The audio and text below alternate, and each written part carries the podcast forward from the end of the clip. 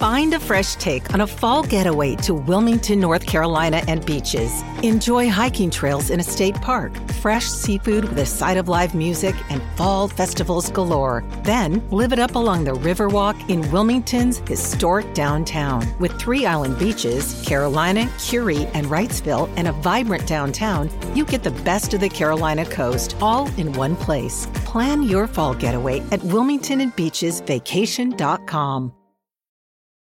Does Monday at the office feel like a storm? Not with Microsoft Copilot. That feeling when Copilot gets everyone up to speed instantly? It's sunny again. When Copilot simplifies complex data so your teams can act, that sun's shining on a beach. And when Copilot uncovers hidden insights, you're on that beach with your people and you find buried treasure.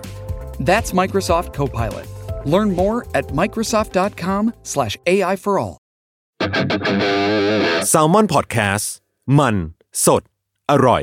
ในเดือนกรกฎาคมปี 2016 ครับอายการสูงสุดของสหรัฐอเมริกา ประกาศยึดทรัพย์สินครั้งใหญ่ที่สุดตลอดกลางครั้งหนึ่งเลยครับ ถือว่าเป็นคดีคอร์รัปชันครั้งประวัติศาสตร์ของประเทศมาเลเซีย แล้วก็เป็นการคอร์รัปชันครั้งหนึ่งของโลก รัฐบาลสหรัฐเนี่ยพยายามยึดทรัพย์สิน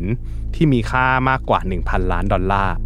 สำนักงานประเมินเครดิตชื่อดัง ออกมาประเมินว่ารัฐบาลมาเลเซียเนี่ยต้องชำระหนี้ให้กับกองทุนประมาณ 7,500 ล้านดอลลาร์ หรือว่า 270,000 ล้านบาทนะครับเทียบเท่า 2.5%ของ GDP มาเลเซียนะครับมันทำให้นักลงทุนต่างชาตินะครับเทขายเงินมาเลเซียออกมา เพราะว่าเหตุการณ์ทุจริตในครั้งนี้ ลิงกิตมาเลเซียก็เลยมีมูลค่าลดลง 30%ภายในระยะเวลาเพียงไม่กี่เดือน เคสนี้มีชื่อที่ทุกคนรู้จักกันในชื่อว่า 1MDB มหากาบคอร์รัปชันปล้นเงินประเทศมาเลเซีย DPA สถาบันคุ้มครองเงินฝาก Presents Money a m a g e d o n วันเงินตราวินาศสวัสดีครับ ยินดีต้อนรับสู่รายการ Money m a g e d o n วันเงินตราวินาศ ครับ สวัสดีครับ episode ที่ 28 นะครับ 28 ก็ season นี้ก็ตอนที่ 10 แล้ว โอ้โห เดินทางมาไวมาก แล้วก็เป็น EP สุดท้ายของ season นี้นะครับ เร็วมากเลย เร็วมากจริง แล้วคือเหมือนแบบเราเพิ่งเริ่มอัดกันเมื่อเมื่อเดือนสองเดือนที่ผ่านมาเออแป๊บๆก็จบแหละ ใช่ 10 ตอนเองอะเออ รู้สึกว่ามันน่าจะยังมีเรื่องให้เล่าอีกเยอะ ใช่ แต่ว่าก็ตอนที่ปล่อยวันเนี้ยอัดตอนที่ปล่อยพอดี พอปล่อยเสร็จปุ๊บตลาดหุ้นลง เออ มีคนมาแซวเหมือนกัน คือแบบว่า เราก็ไม่รู้จะรู้สึกยังไงกับเรื่องนี้เหมือนกันนะครับ แต่ว่าก็ถือว่าอย่างน้อยเนี่ยรายการเราก็มี Impact บางด้านกับสังคมนะครับ เออ คนบอกงั้นมึงอย่ามาเลยอย่างนั้นนะวันหลังนะไม่ฮะแต่จริงๆมันไม่เกี่ยวกัน คือคือแค่จังหความบังเอิญเฉยเออจังหวะมันบังเอิๆเออญคือแบบนะฮะช่วงนี้ก็เศรษฐกิจมันก็ผกผันนะ ใช่ใช่มี มีความผันผวนเกิดขึ้นมากอืมก็ถ้านับไปตั้งแต่ตอนต้นปีอะก็มาเรื่อยๆเลยเอนะอความผันผวนเนี่ยมันทำให้เกิดการล้มละลายของทั้งซิลิคอนอืมวัลเลย์แบงก์อะเล่าไปแล้วครับนะครับเรื่องของเครดิตสวิสก็เล่าไปแล้วเออเนาะหลังจากเนี้ยพอปล่อยออกมาเนี่ยปีหน้าเนี่ยไม่รู้ว่าจะเกิดอะไรขึ้นอีกถ้าสมมติว่าอเมริกาขึ้นดอกเบี้ยอีกสักครั้งหนึ่งเนี่ยก็จะแบบอืมเออจะเกิดอะไรตามมาอีกหรือเปล่าไม่รู้ครับเพราะฉะนั้นเนี่ยสิ่งหนึ่งที่ทุกคนควรทำคือการฟังรายการนี้ไปเรื่อยๆครับครับผมเพราะว่ามันคือการแบบสร้างความรู้ ใช่สร้างทักษะในการรู้เท่าทัน หรือว่าวางแผนการเงินของคุณ แล้วก็แบบให้รู้เอาไว้เหมือนเป็นสัจธรรมว่าอืมบนโลกเนี้ยอะไรก็เกิดขึ้นได้เออมันแบบทุกอย่างมันไม่แน่นอนจริงใช่ๆครับผม แต่ว่าที่แน่นอนเนี่ยคือมี DPA แน่นอนครับผม สถาบันคุ้มครองเงินฝากครับ ที่อยู่เคียงข้างคุณอืมผู้ฟังทุกคนครับนะครับ ที่จะคอยคุ้มครองเราด้วยวงเงินคุ้มครอง 1 ล้านบาทอืมต่อหนึ่งรายผู้ฝากต่อหนึ่งสถาบันการเงินครับนะครับผม ก็เป็นเรื่องดีเนาะที่มี DPA สปอนเซอร์ให้กับรายการเรามาอย่างตลอด อืมครับนะครับอ่มาเรามาเข้าสู่เนื้อหาของตอนสุดท้ายของ season กันดีกว่าพี่ปันมันต้องเป็นเรื่องที่แบบ epic แน่นอน เออ จะบอกว่า season เนี้ยเรื่องเนี้ยเป็นเรื่องที่ epic ที่สุดที่พยายามเอาโอ้โหไว้ตอนสุดท้าย epic ในเชิงไหนพี่ในเชิงแบบโอ้โหเม็ดเงินเหรอมันเป็นเรื่องที่เหนือจินตนาการเหมือนกันอ่าคือเราไม่สามารถนึกได้เลยว่า การยักยอกเงินอืมหรือว่าการที่คนคนหนึ่งอะครับจะขโมยเงินจากประเทศประเทศอืมหนึ่งไปเนี่ยเฮ้ยมันเอาไปได้มากมายมหาศาลและมีกลวิธียังไงที่เขาอืมเอาไปได้นะแล้วก็ด้วยเคสเนี้ยเราสามารถถอดบทเรียนอะไรจากอืมการที่คนคนเนี้ยยักยอกเงินไปได้อืมนะครับคือมันเป็นเคสจากการที่มี ผู้ฟังครับรายการเราเนี่ยแหละ Money Armageddon นะครับเขา request มาอืมเออมันเป็นมันเป็นช่วงการที่เราแบบทำรายการ แล้วพอมันมีช่วงเวลาหยุดพักให้เราได้มาอ่าน feedback อ่าน comment แล้วก็ดูว่าเฮ้ยแต่ละคนเขามีควาอมยากสนได้ใจเรื่องอะไรเออเขาเขาอยากฟังในเรื่องไหนบ้าง แล้วทีเนี้ยมันมีอันหนึ่งที่ผมไล่อ่านคอมเมนต์แล้วก็รู้สึกว่าเอ้ยมันน่าสนใจอืมแล้วเพราะว่าเคสเนี้ยที่เล่าไปว่า มัน epic มากๆเนี่ยมันเกิดขึ้นไม่ไกลจากประเทศเราเลยครับนะครับเป็นหายนะการเงินระดับโลกที่ทั่วโลกเนี่ยให้ให้ความสนใจอืมแล้วก็รู้จักมันดีครับนะครับ เรื่องราวนี้เกิดขึ้นที่มาเลเซีย เป็นเพื่อนบ้านทางตอนใต้ของประเทศเรานะครับก็มาเลเซียนี่จริง ๆ เป็นประเทศที่ร่ำรวยมีทรัพยากรที่ดีอืมนะครับแล้วก็มีประชากรที่มีคุณภาพ เพราะว่าเขามีประชากรหลากหลายเชื้อชาติอืมนะครับ ข่าวเช้าเรื่องเรื่องของประเทศมาเลเซียเนี่ยเกิดขึ้นไม่นานครับครับผมคิดว่าหลายคนอาจจะเคยได้ยินอยู่บ้าง เพราะว่ามันเคยได้รับกระแสความสนใจของประเทศไทยอยู่ในช่วงหนึ่งคือคนไทยเนี่ยให้รู้จักคดีนี้เออรู้จักคดีนี้อยู่อืมนะครับ มันคือเคสวิกฤตการเงินที่มันเกิดจากคนกลุ่มหนึ่งอะใช่เมื่อกี้เราบอกว่าคนคนหนึ่งแต่ว่าจริง ๆ แล้วมันก็มีคนคนหนึงเป็นตัวละครหลัก แต่ว่า จริง ๆ เขาไม่ได้ทำคนเดียวไงเพราะว่าเรื่องราวพวกนี้มันทำคนเดียวไม่ได้อยู่แล้วนะครับ ก็ทำให้เห็นด้วยว่าความดำมืดความสีเทาของระบบการเงินของโลกใบเนี้ยมันมีความเป็นมายังไงบ้าง คือเหตุการณ์มันเกิดที่มาเลเซียนะอืมแต่มันเป็นเครือข่ายที่ทำให้เราเห็นว่าทั่วโลกเนี้ยมันมีมุมมืดของการเงินซ่อนอยู่นะครับ คือเริ่มไปตั้งแต่มาเลเซียเนาะลามไปยังซาอุดิ นะฮะ UAE สหรัฐอาหรับเอมิเรตส์นะครับสิงคโปร์สวิตเซอร์แลนด์รวมไปถึงสหรัฐอเมริกาด้วยนะครับเราจะได้เห็นเลยว่าเคสเนี้ยมันมีความทะเยอทะยาน การใช้อำนาจในทางที่ผิด แล้วก็มีผลประโยชน์แอบแฝง รวมถึงมีเครือข่าย แล้วก็เครื่องมือลับของโลกการเงิน เคสนี้มีชื่อที่ทุกคนรู้จักกันในชื่อว่า 1MDB นะครับ มหากาบคอร์รัปชันปล้นเงินประเทศมาเลเซียโอ้โหเออยิ่งใหญ่มากใช่คือในเนี้ยก่อนที่จะไปเข้าสู่เนื้อหา ต้องบอกตรงๆว่าผมเคยได้ยินแต่ชื่อ แล้วก็พอได้รู้แบบจากการที่มีสสอืมเอาไปพูดถึงในสภาอืมเราก็จะเห็นแบบเห็นถึงความซับซ้อนซ่อนเงื่อนและความเออมหากาบของเรื่องเนี้ยแต่ยังไม่เคยรู้ดีเทล ใช่คืออย่างที่บอกแหละว่า มันมันเกิดขึ้นที่มาเลเซียที่เดียว แต่ว่าเครือข่ายอืมกับความความเงามืดของมันอะครับมันเชื่อมโยงกันทั่วโลกอืมนะครับ 1MDB คืออะไรนะฮะ 1MDB เนี่ยเป็นชื่อย่อของกองทุนแห่งความมั่งคั่งประเทศมาเลเซียนะครับ มันคือชื่อเต็มๆคือ One Malaysia Development Berhad อืมนะครับก็เรียกย่อๆว่า 1MDB นะครับก่อตั้งโดยรัฐบาลมาเลเซียครับหลักคิดของกองทุนนี้ก็คือ เขาจะนำเงินสำรองระหว่างประเทศอะซึ่งปกติแล้วอะครับมันจะมีเอาไว้ควบคุมเรื่องของเงินที่เป็นค่าสกุลเงินแลกเปลี่ยนอะไรอย่างนี้นะครับเพื่อตรงนี้เนี่ยจากเดิมเนี่ยเขา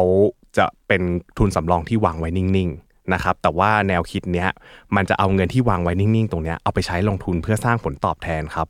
พื่อให้เงินก้อนใหญ่ตรงเนี้ยมันสามารถผลิดอกออกผลได้นะครับเพราะว่าโดยปกติแล้วอะเงินก้อนเนี้ยถ้าสมมติว่ามันนั่งนิ่งๆ หรือว่านอนนิ่งๆ อยู่ในบัญชีอะมันก็คงไม่ได้เกิดผลประโยชน์อะไร ดังนั้นมันจะมีแค่บางประเทศที่มองเห็นโอกาสว่าเขาสามารถใช้เงินก้อนเนี้ยไปใช้ลงทุนเพื่อให้เงินอะมันผลิดอกออกผลได้ครับยิ่งเงินก้อนใหญ่ ถ้าทำผลตอบแทนได้นะ เงินก็จะไหลกลับเข้ามาสู่ประเทศได้อืมนะครับคือมาเลเซียเนี่ยวางแผนไว้ว่าจะเอาเงินก้อนเนี้ย ไปลงทุนในต่างประเทศหลาย ๆ แห่งครับนะครับแล้วก็เอาผลตอบแทนที่ได้เนี่ยกลับมาลงทุนซ้ำในประเทศอืมรวมไปถึงการลงทุนในต่างประเทศตรงเนี้ยมันอาจจะสร้างโอกาสในการที่เรียกอืมนักลงทุนในต่างประเทศอะมาลงทุนในประเทศมาเลเซียได้ครับซึ่งนะเอาครับจริงๆแล้วไม่แน่ใจว่าพอเราพูดถึงกองทุนสำรองอืมอืมเออในในหัวผมก็จะคิดว่ามันไม่ควรจะไปแตะต้องมันหรือเปล่านะ จริง ๆ ถามว่าแตะต้องได้ไหมแตะต้องได้ ถ้าอ่าประเทศคุณมีเงินสำรองสูงคือออเป็นประเทศที่ส่งออกครับเออมีการส่งออกเยอะแยะมากมายอืมอะไรอย่างเงี้ยอืมแต่ว่าถ้าเกิดว่าอ่าประเทศอะเงินทุนสำรองไม่ได้สูงแล้วคุณไม่ได้มีความมั่นคงของรายได้ ที่จะเข้ามาเติมมากเพียงพอเนี่ย ตรงเนี้ยก็ไม่ควรจะไปยุ่ง ก็ควรก็มันมันก็จะมีเส้นกั้นบางๆ ระหว่าง เอาไปทำกำไรอืมกับเก็บไว้ให้เพื่อให้มัน safe จริงๆอะเออถ้ามองตามวัตถุประสงค์อะคือมันเอาไว้สร้างเสถียรภาพ มันควรจะอยู่ในที่ safe safe ๆแต่ทีเนี้ยการเอาออกไปใช้เอาออกไปลงทุนเนี่ยมันอาจจะกลายเป็นว่าเฮ้ยเขามีเยอะมากเพียงพอที่เขาสามารถจะเอาไปบริหารอ่าแล้วดึงแล้วต่อให้ขาดทุนอะมันก็ไม่ได้กระทบกับเงินก้อนนี้มากเท่าไหร่หรือเปล่านะครับคืออย่างที่บอกเนาะว่ากองทุนเนี้ยมันไม่ใช่ประเทศมาเลเซียที่ทำเป็นคนแรกอืมนะครับเคยมีหลาย ๆประเทศเนี่ยดำเนินการกองทุนแบบนี้มาแล้วนะครับเช่นในตะวันออกกลางนะครับอย่างสหรัฐอาหรับเอมิเรตส์หรือว่าคูเวตนะครับก็เคยมีกองทุนแบบนี้มาก่อน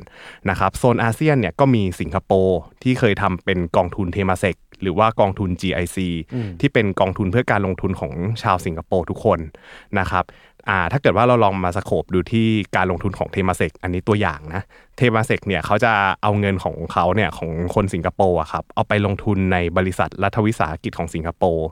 แล้วนอกจากนั้นเนี่ยถ้าสมมุติว่ายังมีเงินเหลือเนี่ยเขาก็จะเอาไปลงทุนในบริษัทชั้นนำระดับโลกนะครับทั้ง Alibaba Singapore Airlines DBS Bank หรือว่า Singtel ซึ่ง Singtel เนี่ยก็จะเป็นบริษัทที่เป็นเจ้าของ AIS อ๋อหรือว่า InTouch Holding ของเราครับของประเทศเรานะครับนั่นแปลว่าจริง ๆ แล้วอะกองทุนแห่งชาติของทุก ๆ ประเทศอะสามารถนำเงินไปลงทุนในธุรกิจใหญ่ในต่างประเทศก็ได้นะครับแต่ ธุรกิจที่คุณเอาไปลงทุนอะจะต้องเป็นธุรกิจที่มีความมั่นคง แล้วก็ครับมีโอกาสที่จะสร้างผลตอบแทนที่ดีให้กับกองทุนได้อืมคือไม่ใช่ไปลงทุนในบริษัทตาสีตาสาทั่วไป แนวคิดในการก่อตั้งกองทุนวัน MDB เนี่ยมันเกิดขึ้นในปี 2008 ครับ โดยนายนาจิบลาซักนะครับซึ่งในสมัยนั้นเนี่ยเป็นรองนายกรัฐมนตรีของประเทศมาเลเซียนะครับนาจิบลาซักเนี่ยประกาศว่า ถ้าสมมติว่าได้ก่อตั้งกองทุนนี้ขึ้นมาครับ มันจะเป็นกลไกสำคัญในการผลักดันให้เศรษฐกิจของมาเลเซียเนี่ยเติบโตได้ในระยะยาวนะครับ และจะพยายามตั้งเป้าให้กรุงกัวลาลัมเปอร์เนี่ยเป็นหับการเงินที่ยิ่งใหญ่ของเอเชียให้ได้อืมซึ่งตรงเนี้ยมันเป็นภาพที่เขาสร้างพูดออกมา แล้วมันดูยิ่งใหญ่นะครับ ทั้งนี้ทั้งนั้นทำไปเพื่ออะไรทำไปเพื่อดึงดูด คะแนนเสียงอ่านนะครับเพราะว่าในสมัยต่อไปเนี่ยเขากำลังจะลงเลือกตั้งเป็นนายกรัฐมนตรี ให้มันดูมีอนาคตให้มันดูมีแผนระยะยาวครับผม ซึ่งแนวคิดเนี้ยมันสร้างแรงบันดาลใจให้กับคนครับออกไปเลือกตั้งให้กับเขามากนะครับและในที่สุดครับนาจิบลาซักก็ได้ก้าวขึ้นเป็นนายกรัฐมนตรีคนที่ 6 ของประเทศมาเลเซียนะครับมา ซึ่งตอนตอนที่เขาเป็นนายกรัฐมนตรีอะเขาได้ดำรงตำแหน่งเนี้ยอยู่ 2 สมัยนะครับคืออยู่ในอำนาจในช่วงปี 2009 จนถึงปี 2018 นะครับรับทั้งตำแหน่งนายกรัฐมนตรีนะครับรัฐมนตรีว่าการกระทรวงการคลังนะครับซึ่งกระทรวงเนี้ยมันก็ถือเป็นกระทรวงทำเงินในสายตาของประชาชนชาวมาเลเซีย เพราะว่าไอกระทรวงการคลังเนี้ยจะคอยควบคุมกองทุนหลาย ๆ กองทุนที่อยู่ในมาเลเซียนะครับแล้วก็มีการดูแลบริษัทภาครัฐ รวมไปถึงบริษัทข้ามชาติด้วยนะครับซึ่งตรงเนี้ยมันจะอยู่อันเดอร์กระทรวงการคลังของมาเลเซีย จะเห็นว่าอำนาจทั้งหมดเนี่ยตอนเนี้ยถ้าพูดถึงนาจิปลาซักอะจะเป็นคนรวมอำนาจที่มีทั้งอ่าตัวเม็ดเงินอืมแล้วก็มีทั้งแนวคิดที่แบบมองมองการไกลมองไปข้างหน้านะครับ ทีนี้เรามารู้จักนาจิปลาซักกันก่อนครับนะครับนาจิบลาซักเนี่ยเป็นลูกชายคนโตของต่วนอับดุลลาซักบินฮุสเซนอืม คุณต่วนอับดุลลาซักบิน ฮุสเซนเนี่ยเป็นอดีตนายกรัฐมนตรีคนที่ 2 ของประเทศมาเลเซียนะครับดำรงตำแหน่งอยู่ในช่วงปี 1970ถึง1976นะครับแล้วก็อ่านาจิบลาซักเนี่ยก็เป็นญาติกับฮุสเซนออนนะครับซึ่งเป็นอดีตนายกรัฐมนตรีคนที่ 3 ของประเทศนะครับด้วยความที่เขามีญาติโอ้โหแล้วก็คุณพ่อเนี่ยเป็นอดีตสายตรงนายกเออทั้งคู่ มันก็เลยทำให้เขามองเห็นสีสันของโลกการเมืองมาเลเซียมาตลอด ตั้งแต่ที่เขาเติบโตขึ้นมานะครับแล้วเขาก็มองเลยว่า อำนาจตรงจุดเนี้ยตำแหน่งนายกรัฐมนตรีเนี่ยมันเป็นสิ่งที่เป็นของตายครับมันเขามีมันอยู่ในสายเลือดมาตั้งแต่กำเนิดเลยนะครับ หลังจากที่นาจิบลาซักนะครับได้โอกาสไปศึกษาต่อในประเทศอังกฤษนะครับ คือเขาไปศึกษาที่ประเทศอังกฤษเนี่ยตั้งแต่ระดับมัธยม นะครับไปจนถึงระดับปริญญาตรีในปี 1974 เนี่ยเขาก็กลับมาทำงานในองค์กรใหญ่ ๆ ของประเทศมาเลเซีย อย่างแบงก์นาการ่ามาเลเซีย หรือที่เป็นธนาคารแห่งชาติของมาเลเซียนั่นเองนะครับหลังจากนั้นก็ไปมีทำเป็นลูกจ้างอยู่ใน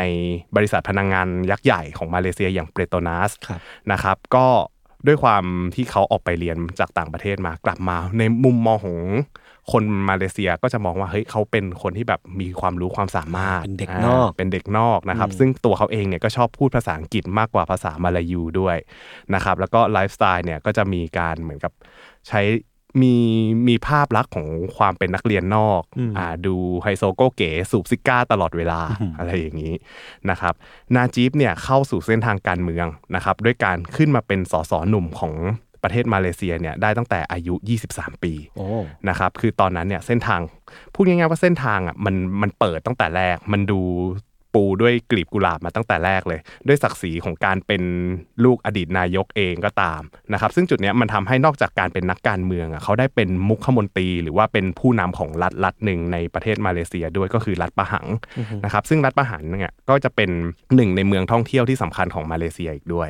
ในฐานะที่เขาเป็นทายาทของตระกูลชนชั้นนำเนี่ยสายเลือดของเขาเนี่ยเป็นนักการเมืองมาตั้งแต่เกิดนะครับ ดังนั้นเขาจึงถูกฟูมฟับให้เป็นผู้สืบทอดอำนาจ ในตำแหน่งนายกรัฐมนตรีเนี่ยมาโดยตลอดนะครับเขาอยู่ภายใต้ร่มเงาของพรรคอัมโนนะครับอัมโนเนี่ยย่อมาจาก United Malaysia National Organization นะครับก็เป็นพรรคการเมืองเก่าแก่ที่มีอำนาจล้นฟ้าเลยมาตั้งแต่ 60 กว่าปีที่แล้วนะครับซึ่ง พรรคอัมโนเนี่ยจะเป็นพรรคที่คอยปกครองประเทศมาเลเซียมาอย่างยาวนาน นับตั้งแต่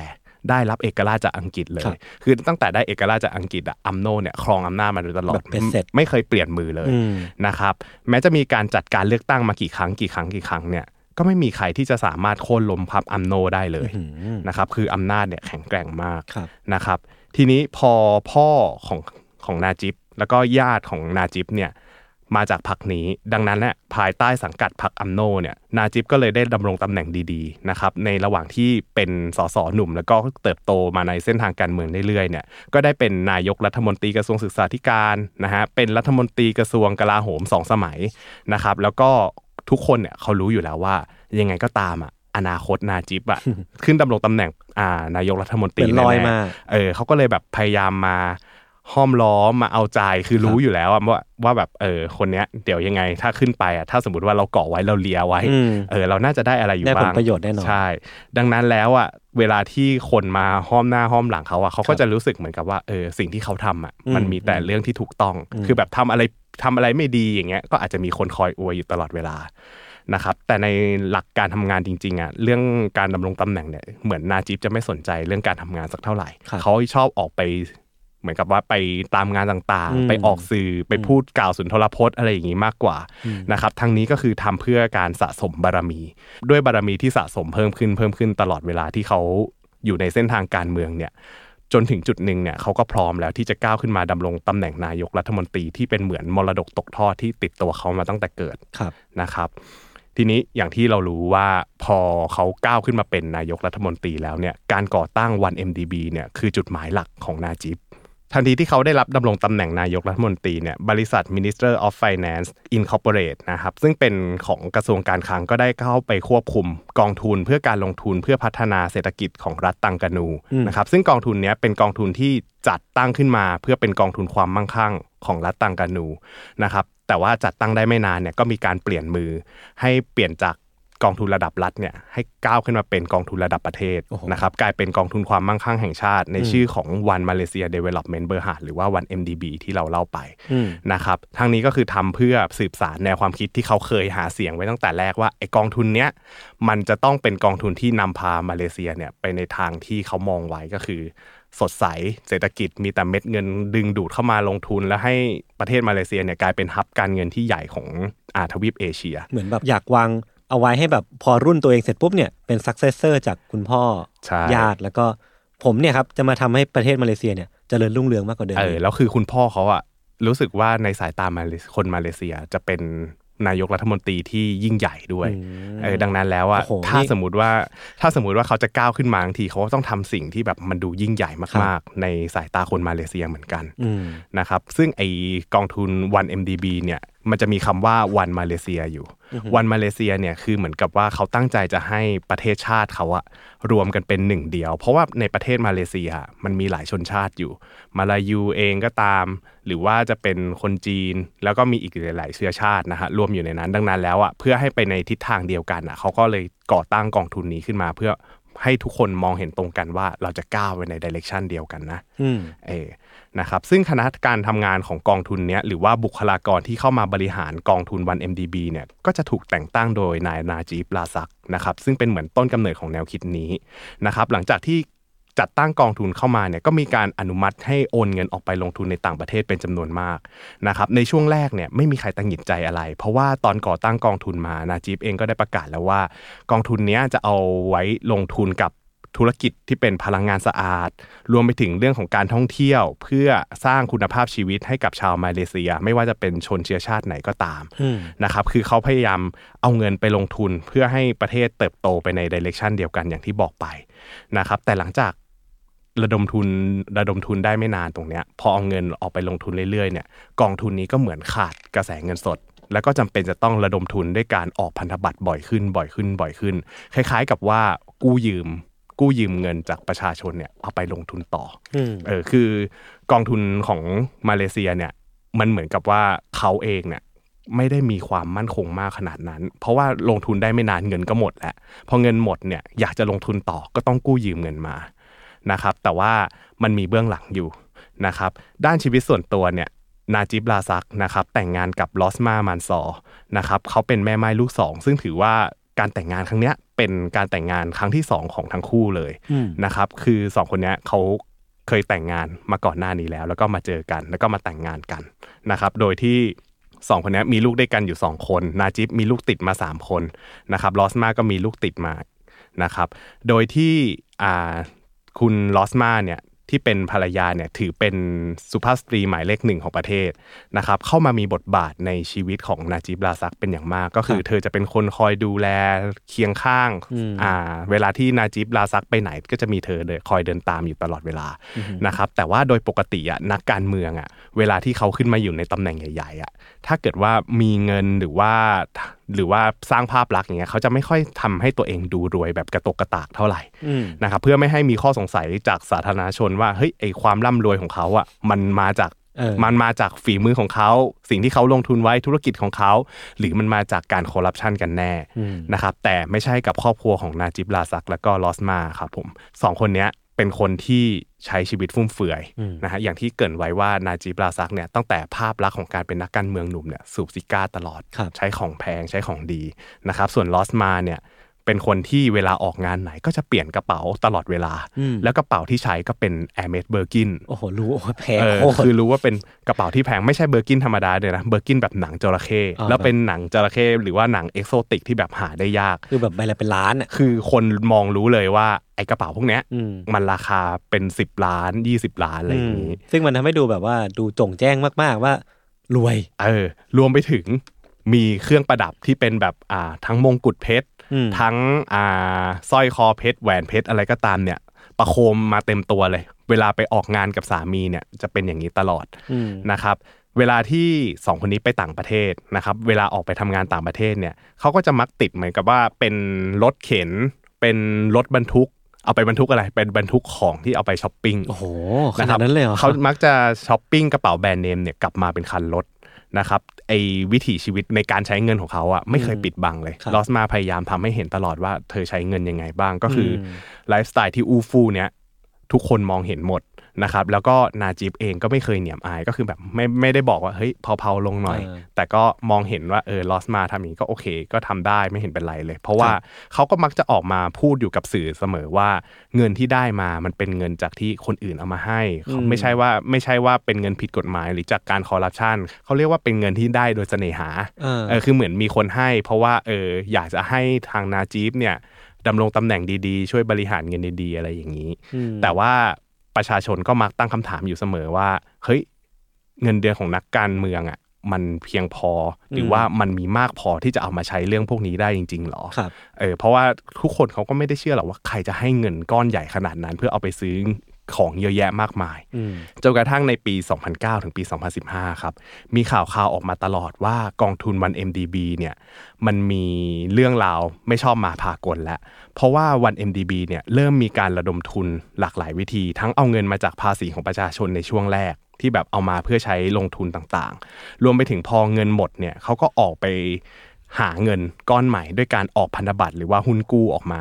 นะครับรวมถึงมีการใช้เครดิตของประเทศมาเลเซียเนี่ยในการกู้เงิน โดยเงินทั้งหมดเนี่ยเขาก็บอกแหละว่าจะเอาไว้เพื่อใช้ในการลงทุนในธุรกิจที่อยู่ทั้งในและนอกต่างประเทศ ถามว่าใช้จริงไหมก็ใช้จริง ๆ เพราะว่าเขามีการใช้เงิน 2,000 ล้านดอลลาร์ซื้อบริษัท Tanjong Asset นะครับแล้วก็มีบริษัท g e n t i n g Group เนี่ยใช้เงินอยู่ที่ประมาณ 500 ล้านดอลลาร์นะครับรวมๆแล้วเนี่ยวัน MDB มีหลักฐานที่ว่าเขาเนี่ยใช้เงินในการลงทุนรวมกันถึงประมาณ 11,600 ล้านเหรียญสหรัฐ นะครับหรือประมาณ 370,000 ล้านบาท ซึ่งเยอะเหมือนกันนะ เยอะคือมันเป็นเงินที่รวบรวมหลาย ๆ อย่างครับเงินจากอ่าภาษีของประชาชน เงินจากส่วนต่างๆ ของประเทศเนี่ยเขาระดมทุนมาหมดเลยรวมไปถึงมีการกู้อย่างที่บอกการกู้ตรงเนี้ยก็คือให้ทาง1MDB หรือว่ากองทุนของชาติเนี่ยอืมรับเป็นลูกหนี้ไปก็คือเหมือนกับว่าเป็นหนี้ให้กับคนที่ซื้อหุ้นกู้ คนที่ซื้อพันธบัตรไปครับนะครับและแล้วครับในช่วงเดือนกรกฎาคมปี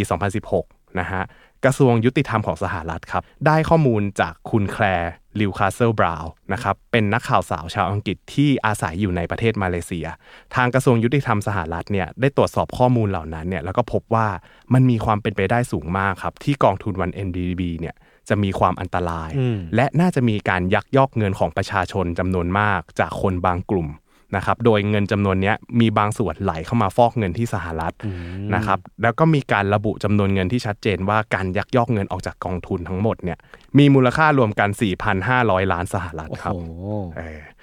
เยอะมากแล้วก็ไหลไปฟอกเงินที่สหรัฐใช่ มันก็เลยเหมือนคืต้องสหรัฐก็เลยต้องเข้ามายุ่งกับเรื่องนี้เพราะว่าแบบ ประเทศกูมีส่วนเกี่ยวข้องด้วย ใช่ แล้วมันมันไม่ใช่แค่สหรัฐที่เดียว มันมีหลายที่ด้วยเดี๋ยวเดี๋ยวจะเล่าให้ฟังโอ้โหนะครับ การแฉข้อมูลต่างๆ ตรงเนี้ยมันเริ่มจากการที่คุณบราวน์เนี่ยได้ตั้งข้อสงสัยถึงความไม่ชอบมาพากลในการลงทุนหลาย ๆ อย่างของวัน MDB ครับนะครับและจุดเนี้ยไม่ใช่แค่เธอคนเดียวที่รู้สึกครับ นับตั้งแต่ก่อตั้งกองทุนขึ้นมาเนี่ยมีสื่อหลายสำนักเนี่ยตั้งข้อสงสัยถึงเส้นทางการเงินอยู่เป็นจำนวนมากนะครับคือ ไม่ใช่แค่สื่อแห่งเดียว แต่ว่าสื่อทั่วประเทศมาเลเซียเนี่ยให้ความสนใจกับกองทุนนี้ แล้วก็สนใจในเรื่องของเส้นทางการเงิน แต่ว่าหลาย ๆ สื่อที่สามารถถูกปิดปากได้เนี่ยทางรัฐบาลของนาจิบลาซักก็ปิดปากไปนะครับบราวน์เองเนี่ยเคยเป็นนักข่าวที่แฉเรื่องการเมืองของประเทศมาเลเซียมาก่อนนะครับคือเธอเนี่ยมีความคิดที่ว่าเฮ้ยในตอนที่เธอทำข่าวเรื่องการแฉอะ ก่อนหน้าเนี้ยผู้ว่าการบางรัฐอะยังโกงกินประเทศตัวเองขนาดเนี้ยแล้วผู้นำสูงสุดที่ทำตัวโดดเด่นมาโดยตลอดว่าเฮ้ยมีชีวิตไลฟ์สไตล์ที่อู้ฟู่เนี่ยนาจิบลาซักอะน่าจะมีการโกงกินเหมือนกันอืมนะครับเพราะว่าเธอตั้งข้อสังเกตว่าเส้นทางการเข้าสู่ตำแหน่งของนาจิบลาซักอะมันก็ดูไม่ธรรมดามันตั้งแต่แรกครับนะครับดังนั้นเธอก็เลยเพ่งเล็งไปที่วัน MDB ที่นาจิบลาซักเป็นคนก่อตั้งขึ้นนะครับสืบค้นข้อมูลอย่างจริงจังเลย เพื่อจะดูว่า เฮ้ย ไอกองทุนเนี้ยมันมีการคอร์รัปชันอะไรหรือเปล่า ดูแบบมีนักข่าวเขาจะมีภาษาคือได้กลิ่นข่าว เออแล้วรู้สึกว่า อืมแม่งดูไม่ชอบมาพากล ใช่ใช่ใช่ก็คือเหมือนกับว่ามันมีกลิ่นตุตุๆมาตั้งแต่เออการจะก่อตั้งกองทุนแล้ว แล้วพอครับยิ่งยิ่งกองทุนปล่อยไว้นานๆเข้าเนี่ยอืมมันก็มีเส้นทางการเงินที่ไม่ชอบมาพากลนะครับ ทีนี้เนี่ยเธอก็ไปสืบค้นจนพบว่าวัน MDB เนี่ย ดูเหมือนจะมีปัญหาทางการเงินอย่างรุนแรง เพราะว่าในปี 2015 เนี่ยกองทุนเนี้ยได้ผิดนัดชำระเมย์แบงซึ่งเป็นธนาคารของของประเทศมาเลเซียอืมนะครับที่กองทุนเนี่ยไปกู้เงินก้อนหนึ่งมาลงทุนครับนะครับในจุดเนี้ยถ้าเกิดว่าพิจารณาแล้วอะการลงทุนของกองทุนถ้าเกิดว่ามันเป็นไปอย่างราบปกติรื่นอะปกติเออไม่ได้มีอะไรที่ผิดปกติหรือว่าน่าสงสัยครับนะครับ กองทุนเนี้ยมันก็ควรจะทำผลกำไรที่ดี คืออย่างที่เราเกรินไว้ตั้งแต่แรกว่าเอออย่างตัวอย่างกองทุนเทมาเซกเนี่ยเวลาเขาเอาไปลงทุนนะเขาจะเอาไปลงทุนในบริษัทต่างชาติที่มั่นคงครับถ้ามันทำผลตอบแทนได้ดีอะมันก็แทบจะไม่ต้องกู้เงินเลย หรือว่ากู้เงินมาแล้ว ถ้าสมมติว่าบริษัททำผลตอบแทนกลับคืนมาได้เนี่ยผลตอบแทนเหล่านั้นก็สามารถเอากลับคืนมาเพื่อใช้หนี้สินได้ครับแต่กลายเป็นว่า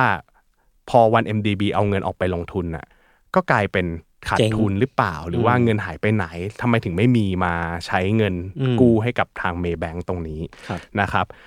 เธอขุดเข้าไปครับ นักข่าวสาวบราวน์เนี่ยขุดเข้าไปจนพบข้อมูลบางอย่างของอดีตผู้อำนวยการของบริษัทเปโตรซาอุดินะครับซึ่งเปโตรซาอุดิเนี่ยเป็นบริษัทพลังงานที่กองทุนวัน MDB เนี่ยนำเงินไปลงทุนด้วยราวๆ 1,000 ล้านดอลลาร์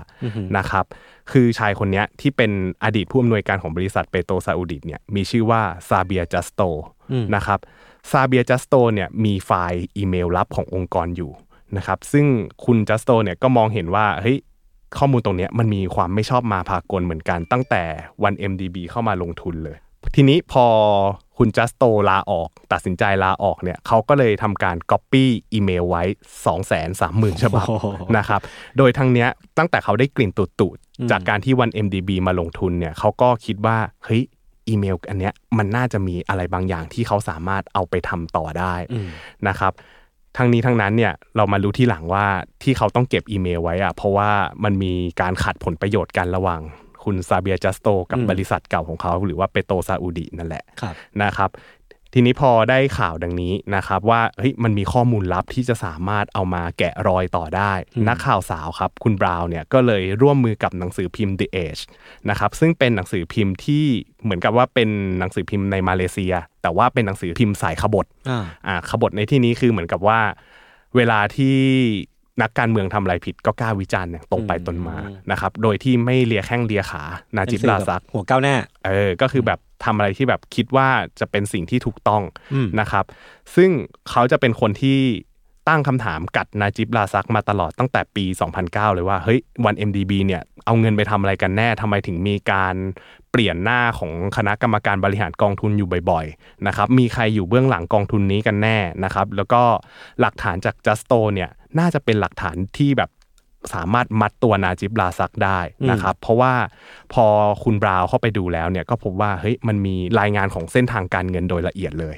นะครับ ซึ่งตรงเนี้ยมันจะทำให้เป็นหลักฐานที่มัดตัวนาจิบลาซัก แล้วก็ไม่น่าจะดิ้นรอดแล้วเออดิ้นไปไหนได้นะครับ บราวน์และจัสโตก็เลยนัดซื้อขายข้อมูลลับกันตรงเนี้ยที่ประเทศไทยอ่านะครับ โดยจัสโตเนี่ยขายข้อมูลให้กับเธอในราคา 2 ล้านดอลลาร์ เพื่อแลกกับโอ้หลักฐานที่จะเอามาเอาผิดผู้นำที่โกงชาติคนนี้ ซึ่งถ้าสมมุติว่าเรานับ 2 ล้านดอลลาร์เนี่ยก็ประมาณ 70 ล้านบาท ซึ่งมันเยอะมากเลยนะ ซึ่งเป็นเออมันเป็นจำนวนเงินที่มหาศาลครับแต่ว่า 70 ล้านอะ ยอมจ่ายเพื่อเงินหลายพันล้านที่โดนยักยอกหรือโดนโกงไปก็ได้ครับนะครับ หลังจากที่มีการตรวจสอบข้อมูลการไหลเวียนเส้นทางทางการเงิน จะพบว่าเงินทุนของ 1MDB เนี่ยได้ไหลออกไปยังบริษัทการค้านอกประเทศก่อนที่จะ โอนกลับมาที่บริษัทปลอม แล้วก็โอนกลับเข้าไปที่บัญชีส่วนตัวของนาจิบลาซักอีกทีหนึ่งนะครับรวมไปถึงคนใกล้ชิดของนาจิบลาซักด้วยนะครับซึ่งเงินส่วนเนี้ยรวมๆกันแล้วเนี่ยมีมูลค่าถึง 700 ล้านเหรียญสหรัฐนะครับหรือประมาณ 25,000 ล้านบาทนะครับหนึ่งในข้อมูลที่บราวน์เจอจากข้อมูลของ Justo เนี่ยคือกองทุน 1MDB เนี่ยได้มีการเอาเงิน 2,400 ล้านเหรียญนะครับไปลงทุนกับเปโตรซาอุดินะครับแล้วก็มีเงินบางส่วนเนี่ย หายไปอย่างน่าสงสัยนะครับอีกข้อมูลหนึ่งก็คือมีการพบว่ากองทุนเนี่ยไปลงทุนกับบริษัทอาบ้าของสหรัฐอาหรับอิมิเรตส์แล้วพบว่าบริษัทอาบ้าเนี่ยซึ่งของจริงอะตั้งอยู่ที่อาบูดาบี แต่เงินที่อาบ้าควรจะได้รับเนี่ย ไม่ได้รับเงินก้อนนี้นะครับเพราะว่าเงินก้อนที่ส่งมาเป็นทอดๆเนี่ยไหลเข้าไปที่บริษัทอื่นแทน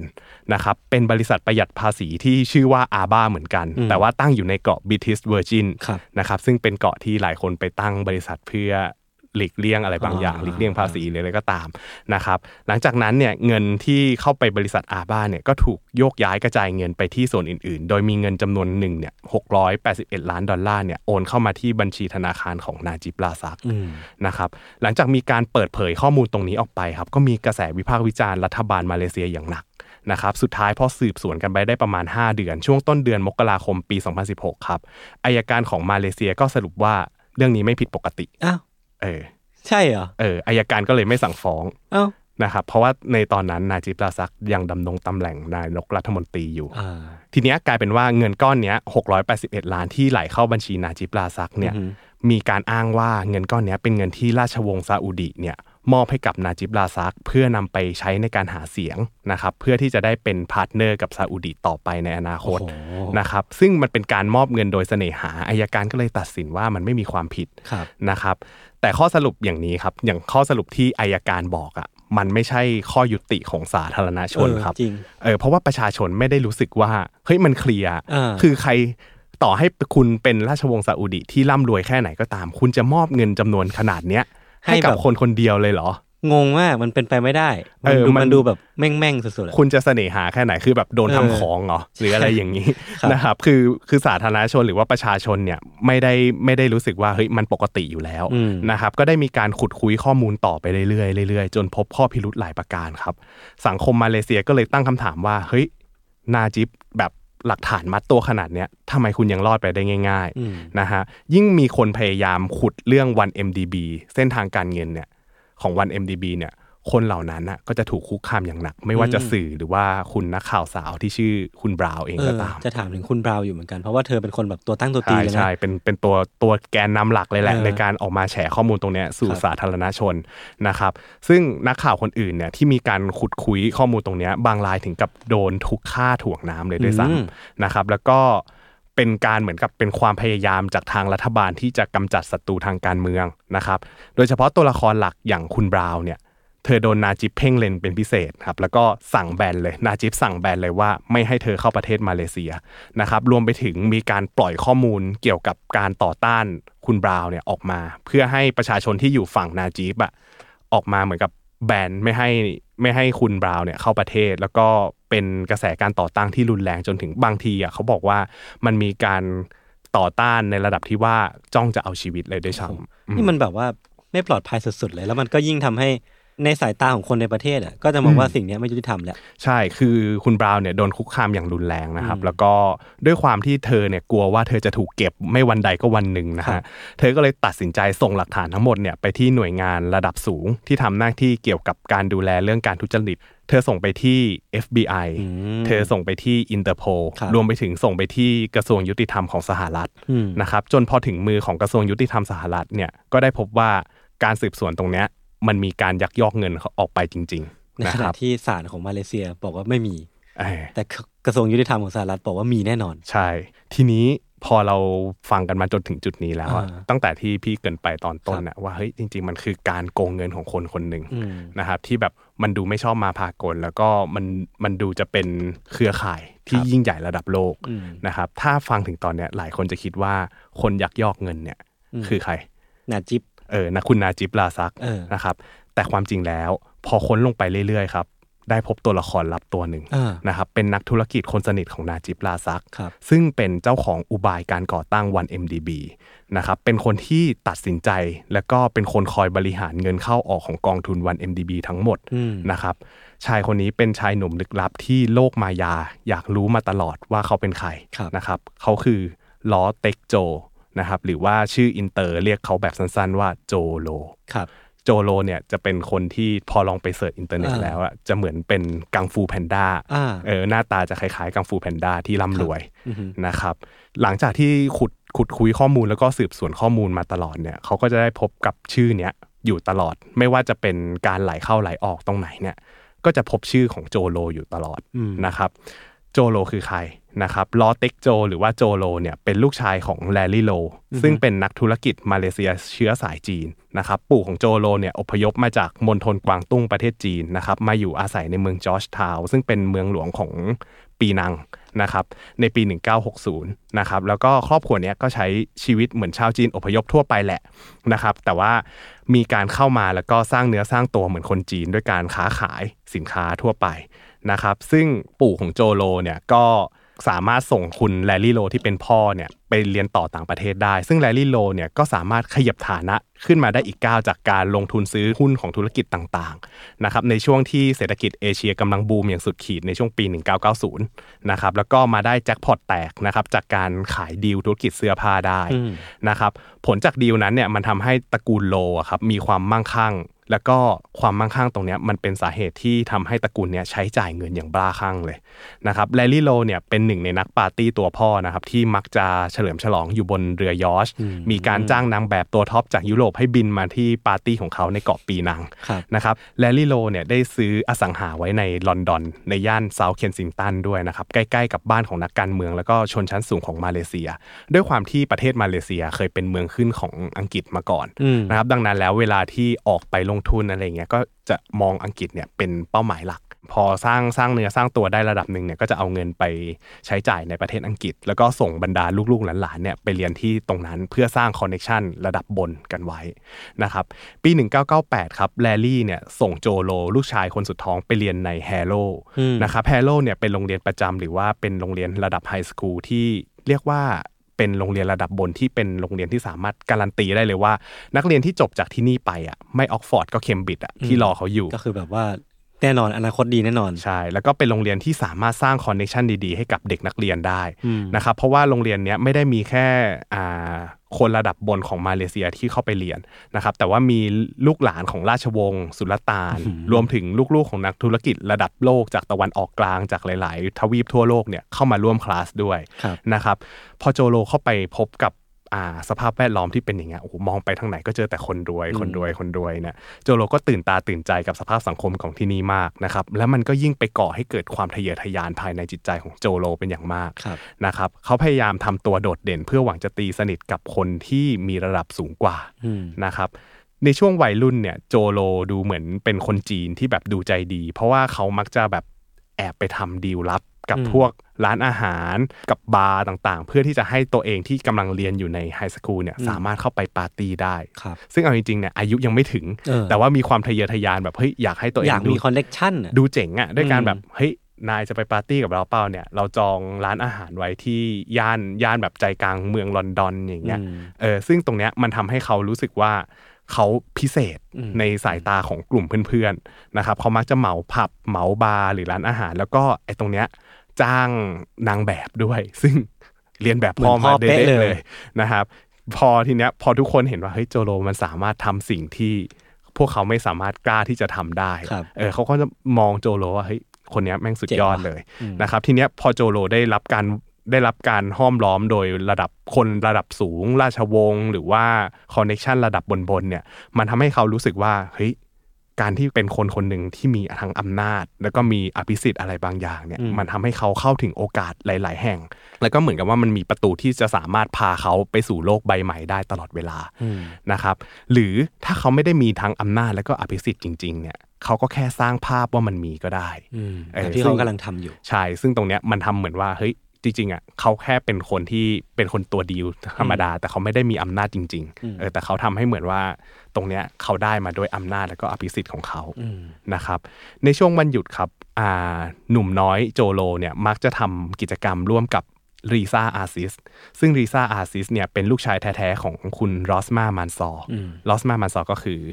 ภรรยาของอ่านาจิบลาซักเหรอนะครับที่เป็นลูกติดมาใช่เป็นลูกติดมา ก็คือมีศักดิ์เป็นลูกเลี้ยงของนาจิบลาซักอืมนะครับรัฐมนตรีว่าการกระทรวงกลาโหมในขณะนั้น ตอนนั้นเนี่ยยังไม่ขึ้นดำรงตำแหน่งนายกรัฐมนตรีนะตอนที่เขารู้จักกับลิซ่าอาซิสนะครับครับเพียงแต่ว่าอ่าโจโลเนี่ยได้ทำความรู้จักกับคนคนหนึ่งที่เป็นเหมือนเป็นลูกเลี้ยงด้วยนะ ของชายที่จะก้าวขึ้นไปเป็นนายกรัฐมนตรีในอนาคตใช่นะครับ ซึ่งเขารู้ดีว่า ในเวลานั้นน่ะถ้าสมมติว่าเขาไม่สามารถก้าวไปสู่ระดับโลก คือด้วยความที่อ่าตระกูลตัวเองอะเป็นนักธุรกิจระดับบนของมาเลเซียทีนี้คือคือถ้าพูดในประเทศอะเขาก็ถือว่าอยู่ระดับบนแล้วนะครับแต่เขาอะมองไปไกลกว่านั้นเราดูมองเป็นระดับโลกเออเขามองเป็นระดับโลกเลยคือ ในเมื่อเขาไม่สามารถยิ่งใหญ่ในระดับโลกได้ อย่างนั้นน่ะให้ตัวเองอะยิ่งใหญ่ในระดับประเทศให้ได้มากที่สุดเลยละกันอืมนะครับเขาก็เลยมองเนี่ยแหละว่า ลิซ่าอาซิสที่เป็นลูกเลี้ยงของนาจิปลาซักอะคือกุญแจดอกสำคัญที่จะช่วยให้โจโลเนี่ยเข้าสู่กองสมบัติขนาดมหึมาของมาเลเซียได้นะครับ นี่มันแบบเป็นคนที่แบบโหวางแผนตั้งแต่เด็กเอนะอแล้วมันดูทะเยอทะยานมากในทางที่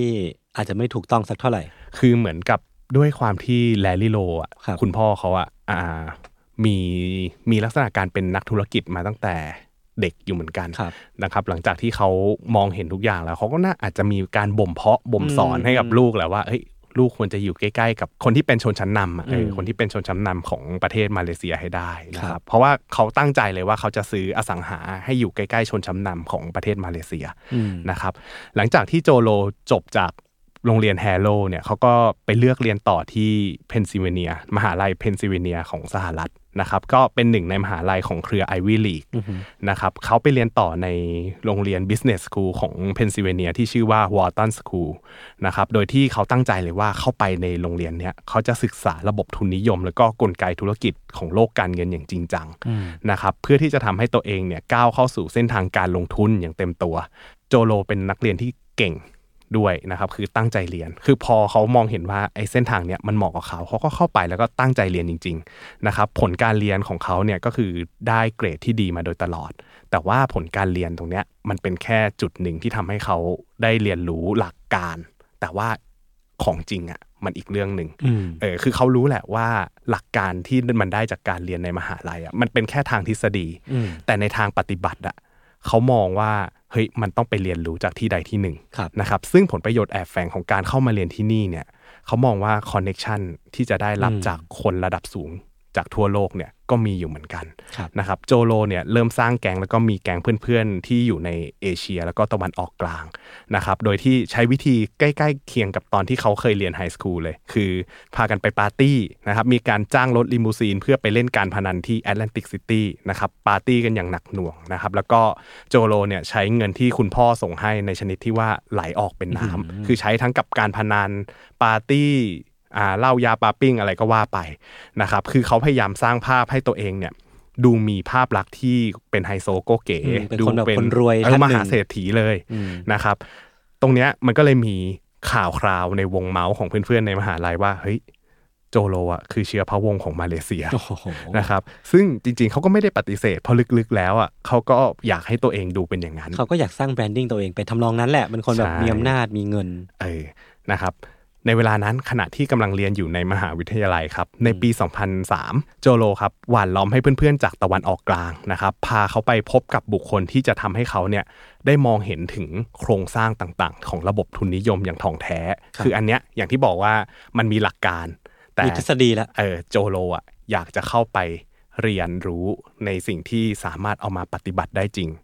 นะครับ คือเขาต้องการจะเรียนรู้วิธีบริหารเงินของนักธุรกิจ และก็ราชวงศ์ในสหรัฐอาหรับอิมิเรตนะครับ จนเขาได้ไปพบกับคุณอัลโอไตบ้านะครับ ซึ่งเป็นที่ปรึกษาของกลุ่มชีคแล้วก็มีการพยายามพูดคุยว่าเฮ้ยหลังจากที่โจโลพบกับโอไตบ้าเนี่ยก็จะเห็นว่าเขาอยากจะ introduce ตัวเองไปขายฝันขาย story ขาย story แล้วก็ introduce ประเทศให้กับ ประเทศเหล่านี้ให้เห็นว่าเฮ้ยจริงๆอะมาเลเซียเนี่ยกำลังจะยิ่งใหญ่นะในอนาคตนะครับก่อนที่คุณโอไตบ้าเนี่ยจะพาโจโลเนี่ยไปพบกับบุคคลที่เขารู้จักอีกคนหนึ่งก็คือคุณอัลมูบารักนะครับอัลมูบารักเนี่ยเป็นผู้ช่วยแล้วก็เป็นที่ปรึกษาในอาหรับนะครับเป็นเจ้าชายที่มีอิทธิพล แล้วก็มีอำนาจสูงสุดในอาบูดาบีนะครับแล้วก็เป็นหนึ่งในคนที่ดูแล Mubadala Development นะครับซึ่ง กองทุนเนี้ยมันเป็นกองทุนเพื่อการลงทุนขนาดใหญ่ของอาบูดาบีเลยนะครับร่ำรวยใช่คือทีเนี้ยโจโลก็เริ่มเข้าไปมองมองเห็นว่า เอ้ยระบบการบริหารของทุนนิยมในอาหรับเนี่ยมันเป็นยังไงนะครับ แล้วก็เข้าไปเจอไอเดียที่น่าสนใจก็คือเขามองเห็นว่าเฮ้ย ประเทศประเทศหนึ่งก็สามารถหรือว่ารัฐรัฐหนึ่งก็สามารถมีกองทุนที่มั่นคง แล้วก็มีปริมาณเงินมหาศาลได้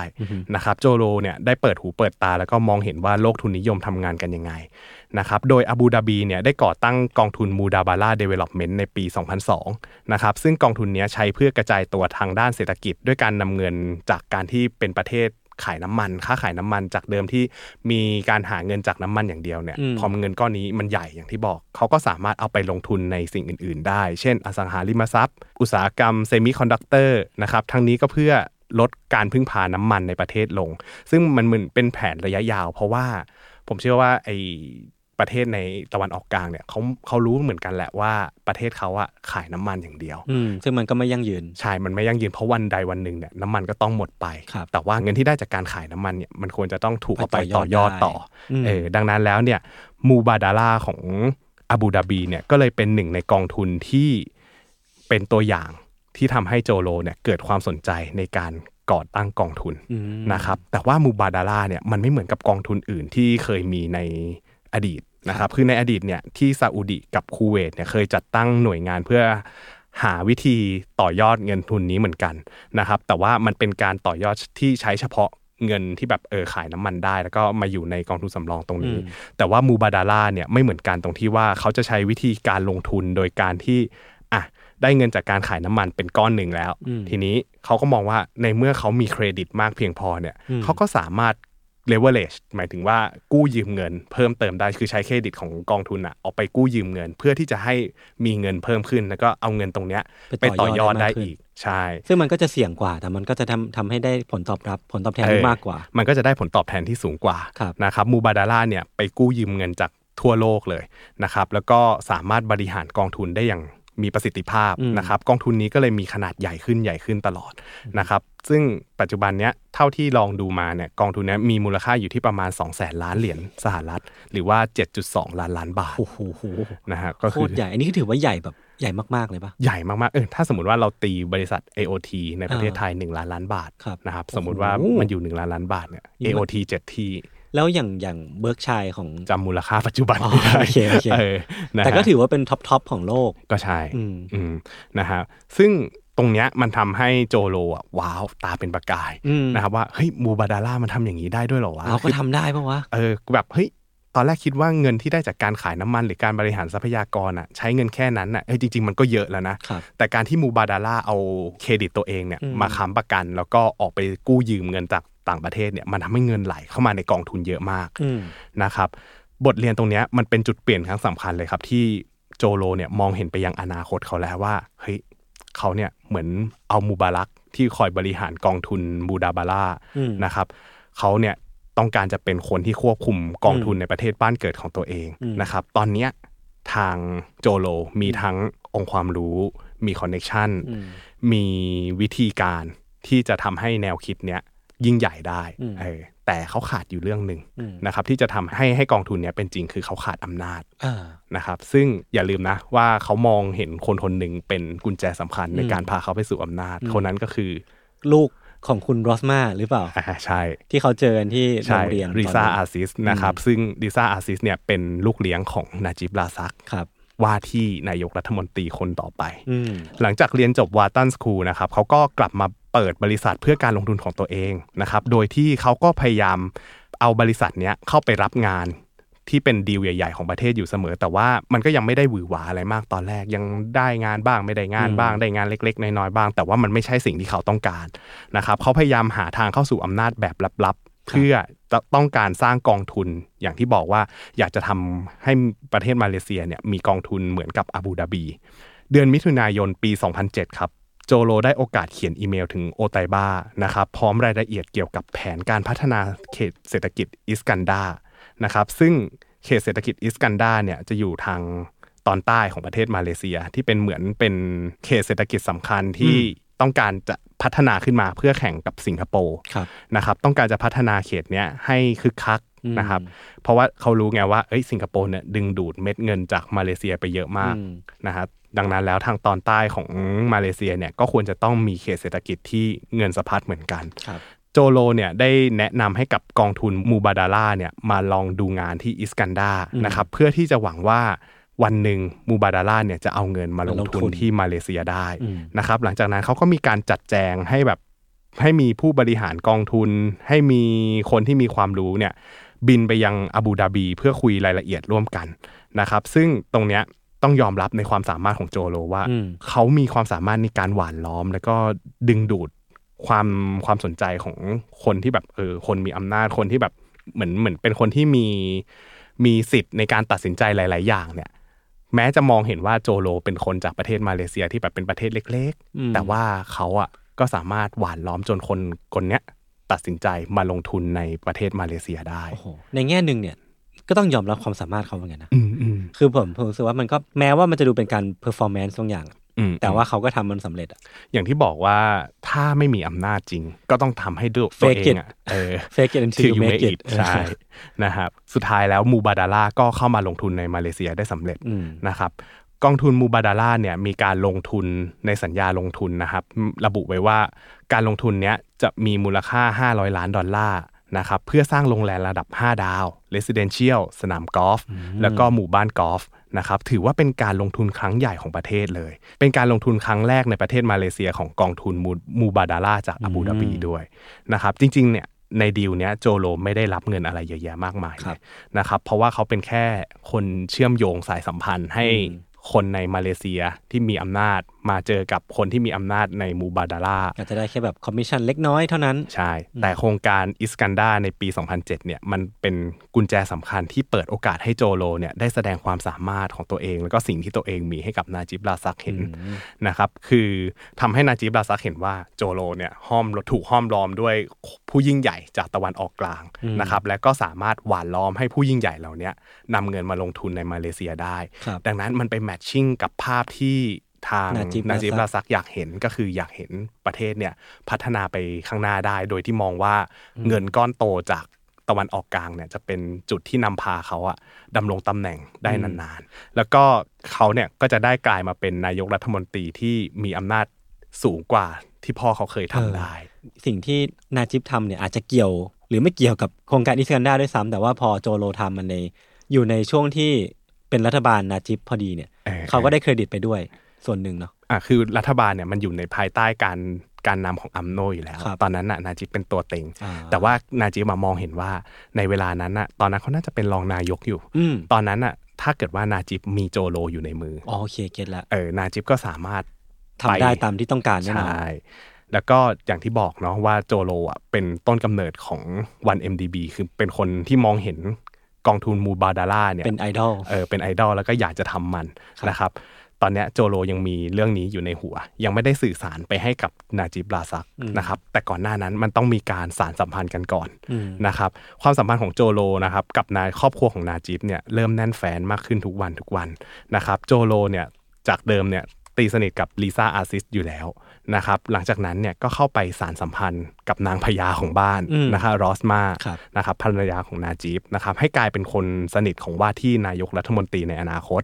นะฮะก็ จุดมุ่งหมายชัดเจนแหละว่าต้องการจะมีขั้วอำนาจอยู่ในมือตัวเอง เพื่อที่จะเอาวันหนึ่งอะจะเอาไอเดียไปพิชแล้วก็ก่อให้เกิดสิ่งที่เขาต้องการได้ในท้ายที่สุดอืมคือตอนแรกอะถามว่ากองทุนเพื่อความมั่งคั่งหรืออะไรเงี้ยในประเทศมาเลเซียมีอยู่ไหมครับจริงๆ กองทุนพวกเนี้ยมันมีอยู่แล้วอืมนะครับเพียงแต่ว่ามันเป็นกองทุนระดับรัฐอย่างที่เคยเกริ่นไว้นะครับกองทุนเพื่อความมั่งคั่งในแบบดั้งเดิมของมาเลเซีย จะเป็นการนำเงินที่ได้จากการขายน้ำมันอืมนะครับ ที่ได้กำไรมาตรงเนี้ยเอาไปลงทุนในสิ่งต่างๆนะครับคือมันไม่ต่างอะไรจากซาอุดิคูเวตแล้วก็ UAE นะครับแต่ว่ามันเป็นแค่การลงทุนในระดับรัฐอืมโจโลเนี่ยโฟกัสที่การลงทุนตรงเนี้ยมันจะต้องเป็นการลงทุนระดับประเทศอืมเออคือจะต้องสร้างกองทุนเนี้ยระดับประเทศออกมาให้ได้ เขาก็เลยมองว่าเฮ้ยมันมีกองทุนไหนไหมที่จะจะสามารถทำให้เขาเนี่ยก้าวเข้ามามีบทบาทตรงนี้ได้ เขาก็เลยไปหาผู้นำรัฐตังกานู นะครับซึ่งรัฐตังกานูเนี่ยเป็นรัฐที่อุดมไปด้วยแหล่งน้ำมัน แล้วก็แก๊สธรรมชาตินอกชายฝั่งครับนะครับโลมองหา connection จนได้พบกับ สุลต่านมีซันไซนอลอาบิดีน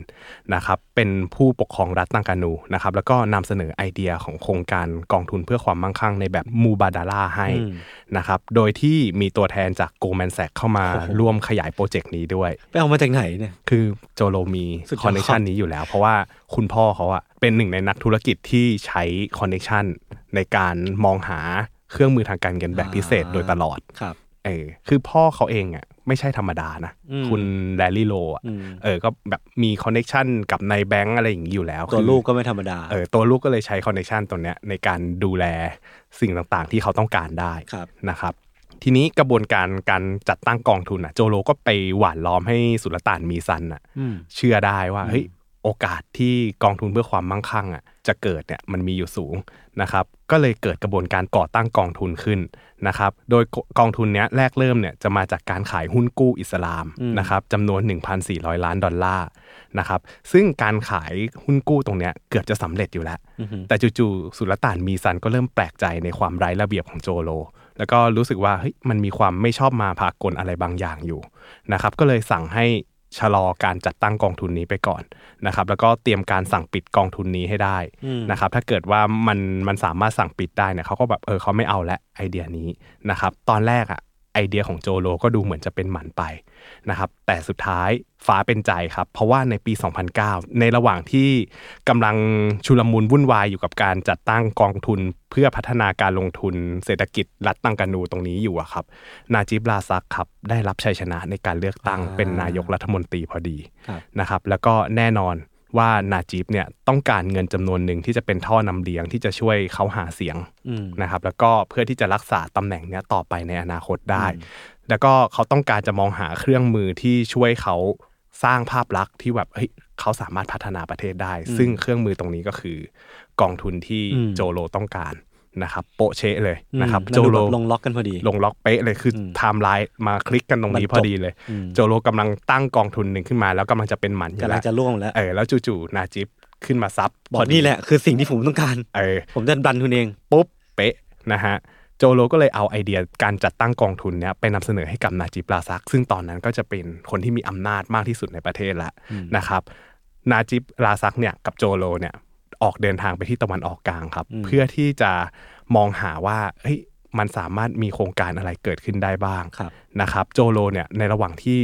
พิชไอเดียก็มีการนำเสนอไปว่าเนี่ยคุณนาจิบถ้าเกิดว่าคุณน่ะก่อตั้งกองทุนนะเป็นกองทุนเพื่อความมั่งคั่งของชาติตรงเนี้ยถ้าก่อตั้งขึ้นมาได้อะผลกำไรบางส่วนเนี่ยก็สามารถใช้เป็นท่อนำเลี้ยงให้กับคุณได้นะอืมเออใช้เป็นกองทุนที่แบบกองทุนเนี้ยจะกลายเป็นเครื่องมือการเงินที่ผลประโยชน์อะมันสามารถเอามาใช้ในทางการเมืองได้นะครับเออซึ่งเรื่องการเมืองคือเรื่องที่นาจิบลาซักอะให้ความสำคัญสุดๆ เหมือนแบบต้องการจะ เอาชนะพ่อด้วย อยากใช่มีอำนาจด้วยใช่อยากมีอำอยากอยู่ในอำนาจนานๆด้วยครับอยากจะได้เป็นนายกรัฐมนตรีผู้ยิ่งใหญ่อืมนะครับเขาพอใจกับไอเดียทั้งหมดที่โจโลพิชมาเลยนะครับแล้วก็แต่งตั้งโจโลให้เป็นที่ปรึกษาส่วนตัวด้วย พร้อมกับควบคุมตำแหน่งที่เป็นคนดูแลกองทุนแบบลับอืมๆข้อตกลงระดับพันล้านของกองทุนวัน MDB กับเปโตรซาอุดิ อย่างที่บอกว่าเปโตรซาอุดิเนี่ยมันเป็นบริษัทที่กองทุนวัน MDB เนี่ยลงทุนเป็นบริษัทแรกครับทีเนี้ย พอมันมีดีลตรงนี้มาแล้วอะครับ นายกรัฐมนตรีนาจิบก็เลยตัดสินใจแปลงร่างกองทุนของรัฐตังกานู ที่โจโลเคยก่อตั้งไว้เนี่ยให้กลายเป็นหน่วยงานของรัฐบาลมาเลเซียนะครับโดยกองทุนเนี้ยก็จะกลับมารับผิดชอบหุ้นกู้ที่เคยออกไว้ 1,400 ล้านดอลลาร์นั้นแทนนะครับแล้วก็คุณนาจิบลาซักเนี่ยก็จะดำรงตำแหน่งสูงสุดของกองทุนในฐานะประธานคณะที่ปรึกษาด้วย โดยที่นาจิบลาซักก็จะมีอำนาจในการแต่งตั้งสมาชิก แล้วก็แต่งตั้งคณะกรรมการรวมถึงมีหน้าที่ยับยั้งการตัดสินใจในเรื่องสำคัญต่างๆ ของกองทุนด้วยอืมนะครับ โดยที่ในช่วงแรกเนี่ยก็มีการแต่งตั้งทีมผู้บริหารเนี่ยเป็นคนไฮโปรไฟล์ของมาเลเซียครับนะครับ แต่ว่าในคณะกรรมการทั้งหมดอะไม่มีอยู่คนเดียวอ่าไม่มีโจโลอ้าวซึ่ง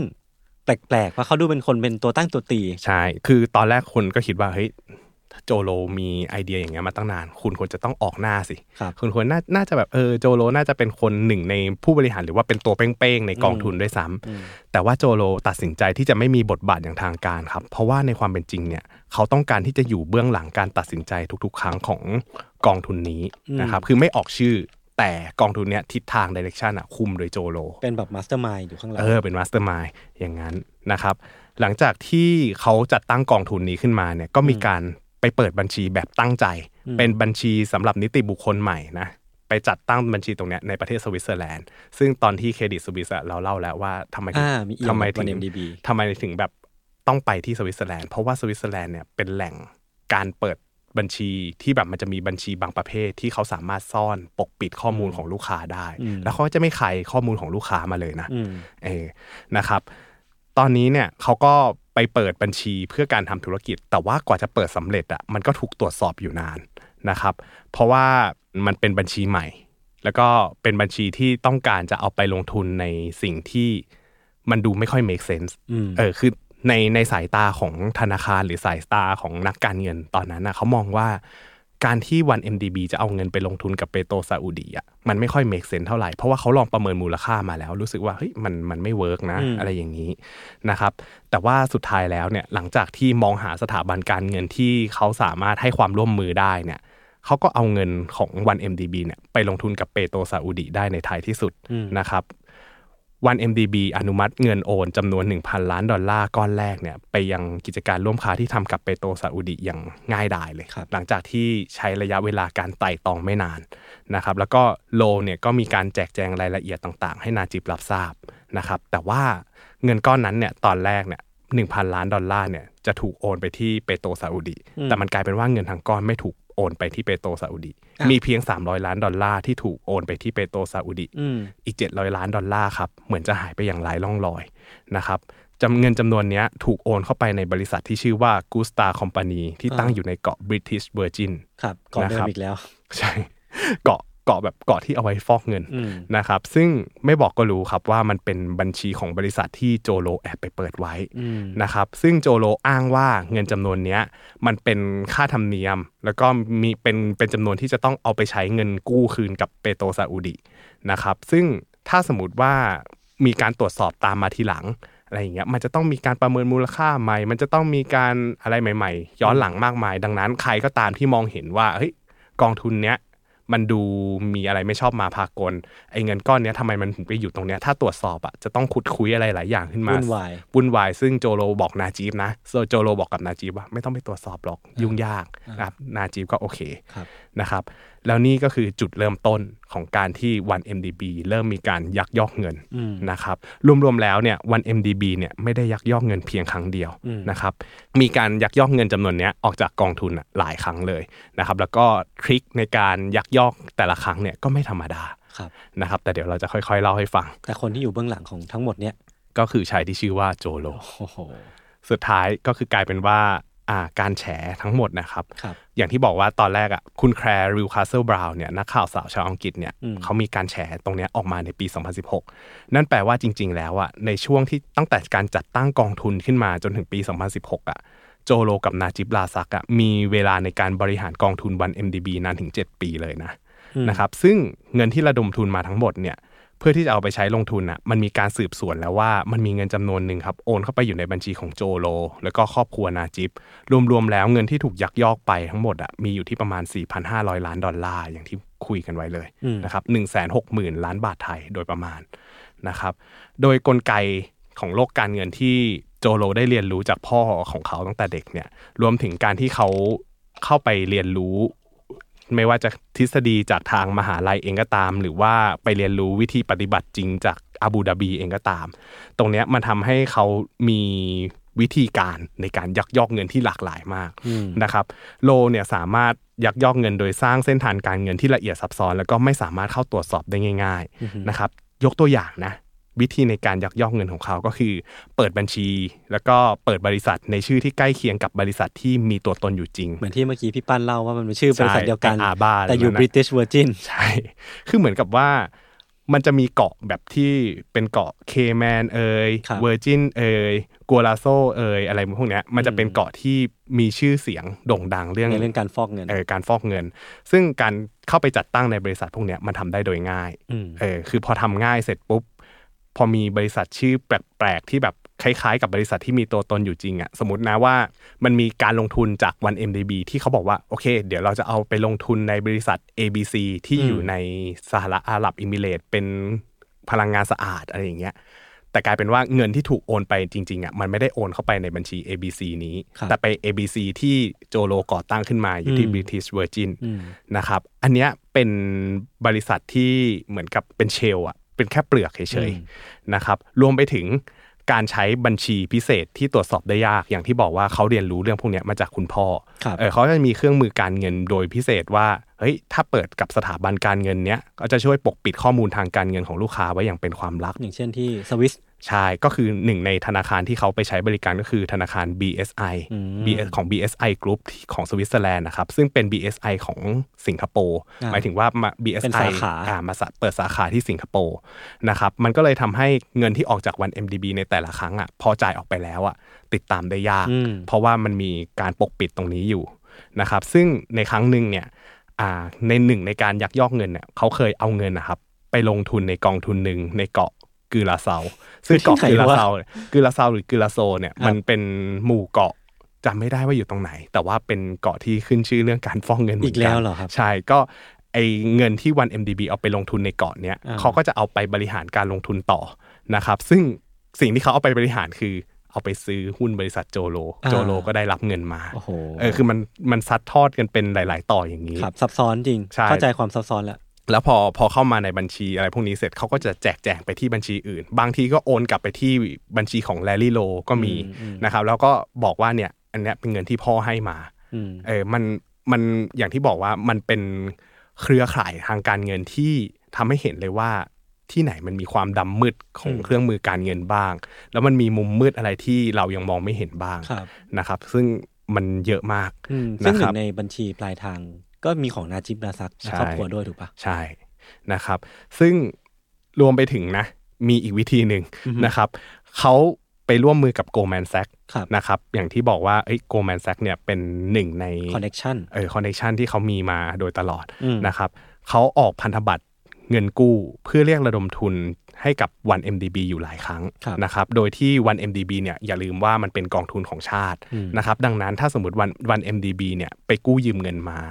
เงินกู้หรือว่าภาระหนี้สินเนี่ยก็จะเป็นของประชาชนทางชาติอืมนะครับ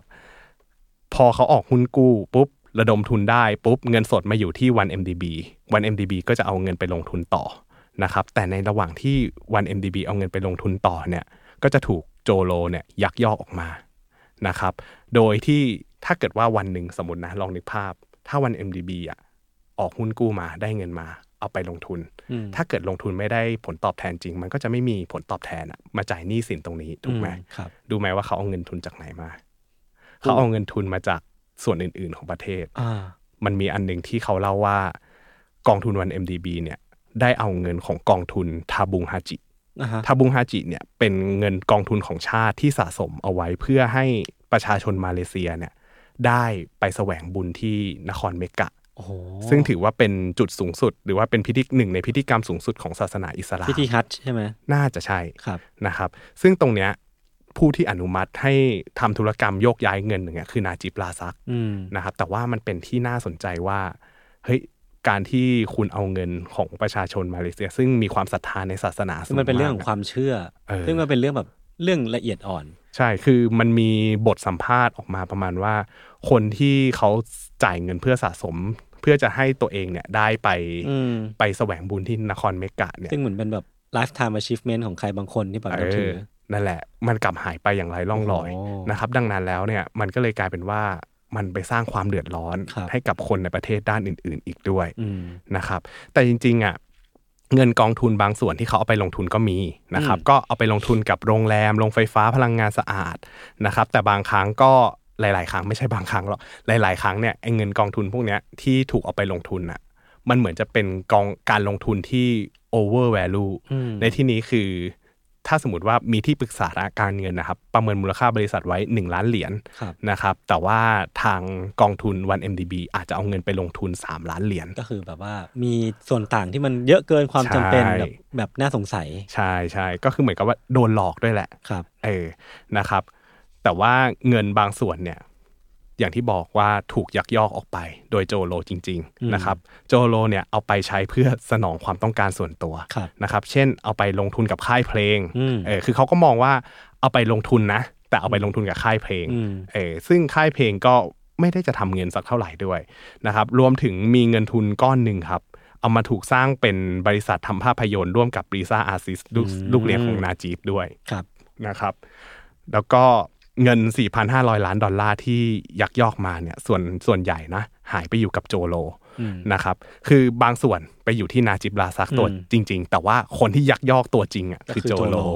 ใช่ อย่างที่บอกนะว่าเงินของวัน MDB ก้อนหนึ่งเนี่ยมันถูกโจโลยักยอกมานะครับดังนั้นแล้วเนี่ย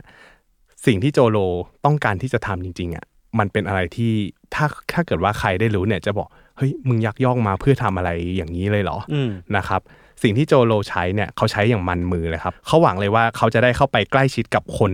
วงการบันเทิงระดับโลกอืมนะครับระดับฮอลลีวูดเลยนะครับอย่างเช่นว่า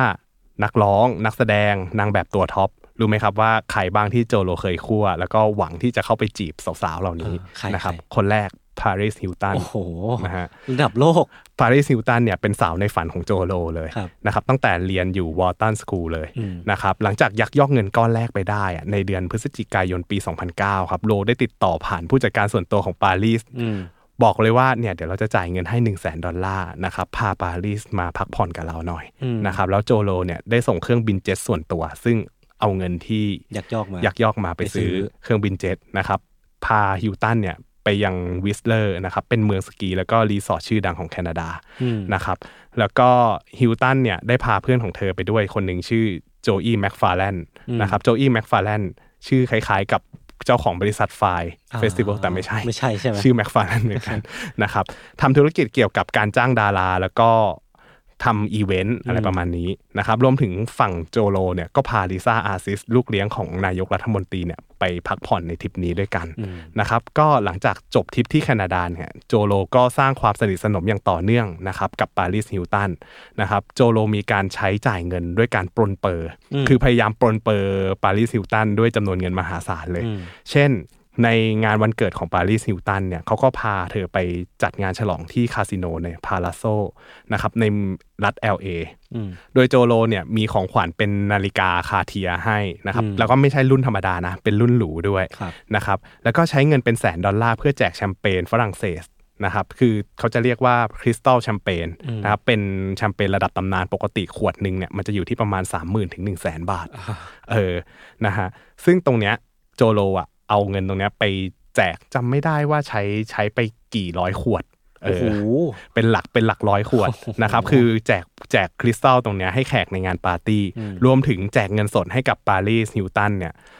สองแสนห้าหมื่นดอลลาร์นะครับเพื่อให้ปารีสฮิลตันเนี่ยเอาเงินไปเล่นบาคาร่าครับนะครับบาคาร่าก็เป็นหนึ่งในการพนันสุดโปรดของโจโลเลย เรียกว่าสำหรับปารีสฮิลตันเนี่ยเขาเปย์เต็มที่นะครับ โดยที่เขาเองเนี่ยก็ไม่ได้สนใจเลยว่าจะได้คบหากับเธอหรือเปล่าครับนะอันนี้คนแรก อีกคนหนึ่งมิรันดาเคอร์อ่านะครับ คนเนี้ยโจโลจีบเธอหนักมากครับ สั่งสั่งต่อเรือยอชต์ลำใหม่เลย เพื่อพามิรันดาเคอร์เนี่ยออกทริป ไปรอบๆประเทศอิตาลีนะครับรวมถึงมีการซื้อชุดเครื่องประดับอัญมณีของ Lawrence Watch นะครับ Lawrence Watch เนี่ยจะเป็นแบรนด์ high jewelry ระดับสูงนะครับที่แบบส่วนใหญ่แล้วเซเลบตัวแม่ของฮอลลีวูดเนี่ยจะชอบใส่ออกงานกันนะครับซึ่งโลเนี่ยได้สั่ง bespoke เหมือนกับว่าเป็นการสั่งตัดเออตัดเครื่องตัดมาเลยเครื่องเพชรชุดใหม่ให้มิรันดาเคอร์เลย เพื่อมอบให้กับเธอบนเรือยอชต์สุดหรูของเขานะครับก็โอ้โหสร้างภาพดูดีมากนะครับหลังจากนั้นก็ มีข่าวออกมาเพิ่มว่าเออโจโลก็ไปคั่วดาราคนนู้นคนนี้นางแบบคนนู้นคนนี้อีกหลายคนเลย แล้วทุกๆ คนก็เหมือนกันโจโลจ่ายเงินอย่างเต็มที่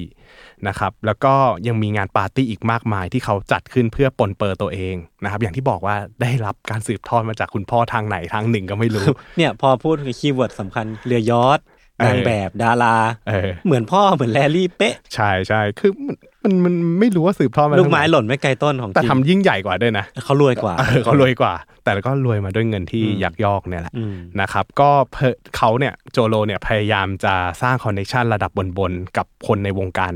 ฮอลลีวูดคนในโลกมายาอีกเยอะแยะมากมายเลยนะครับมันเหมือนกับว่าเงินที่เขาเอามาใช้อะมันเป็นสิทธิ์ของเขาที่เขาจะสามารถใช้เท่าไหร่ก็ได้ครับนะครับโดยที่ปาร์ตี้ครั้งหนึ่งที่มันเรียกได้ว่ามันเป็นสุดยอดของความทะเยอทะยาน มันคือปาร์ตี้งานวันเกิดในปีที่ 31 ของโจโล ก็คืออายุ 31 พอดี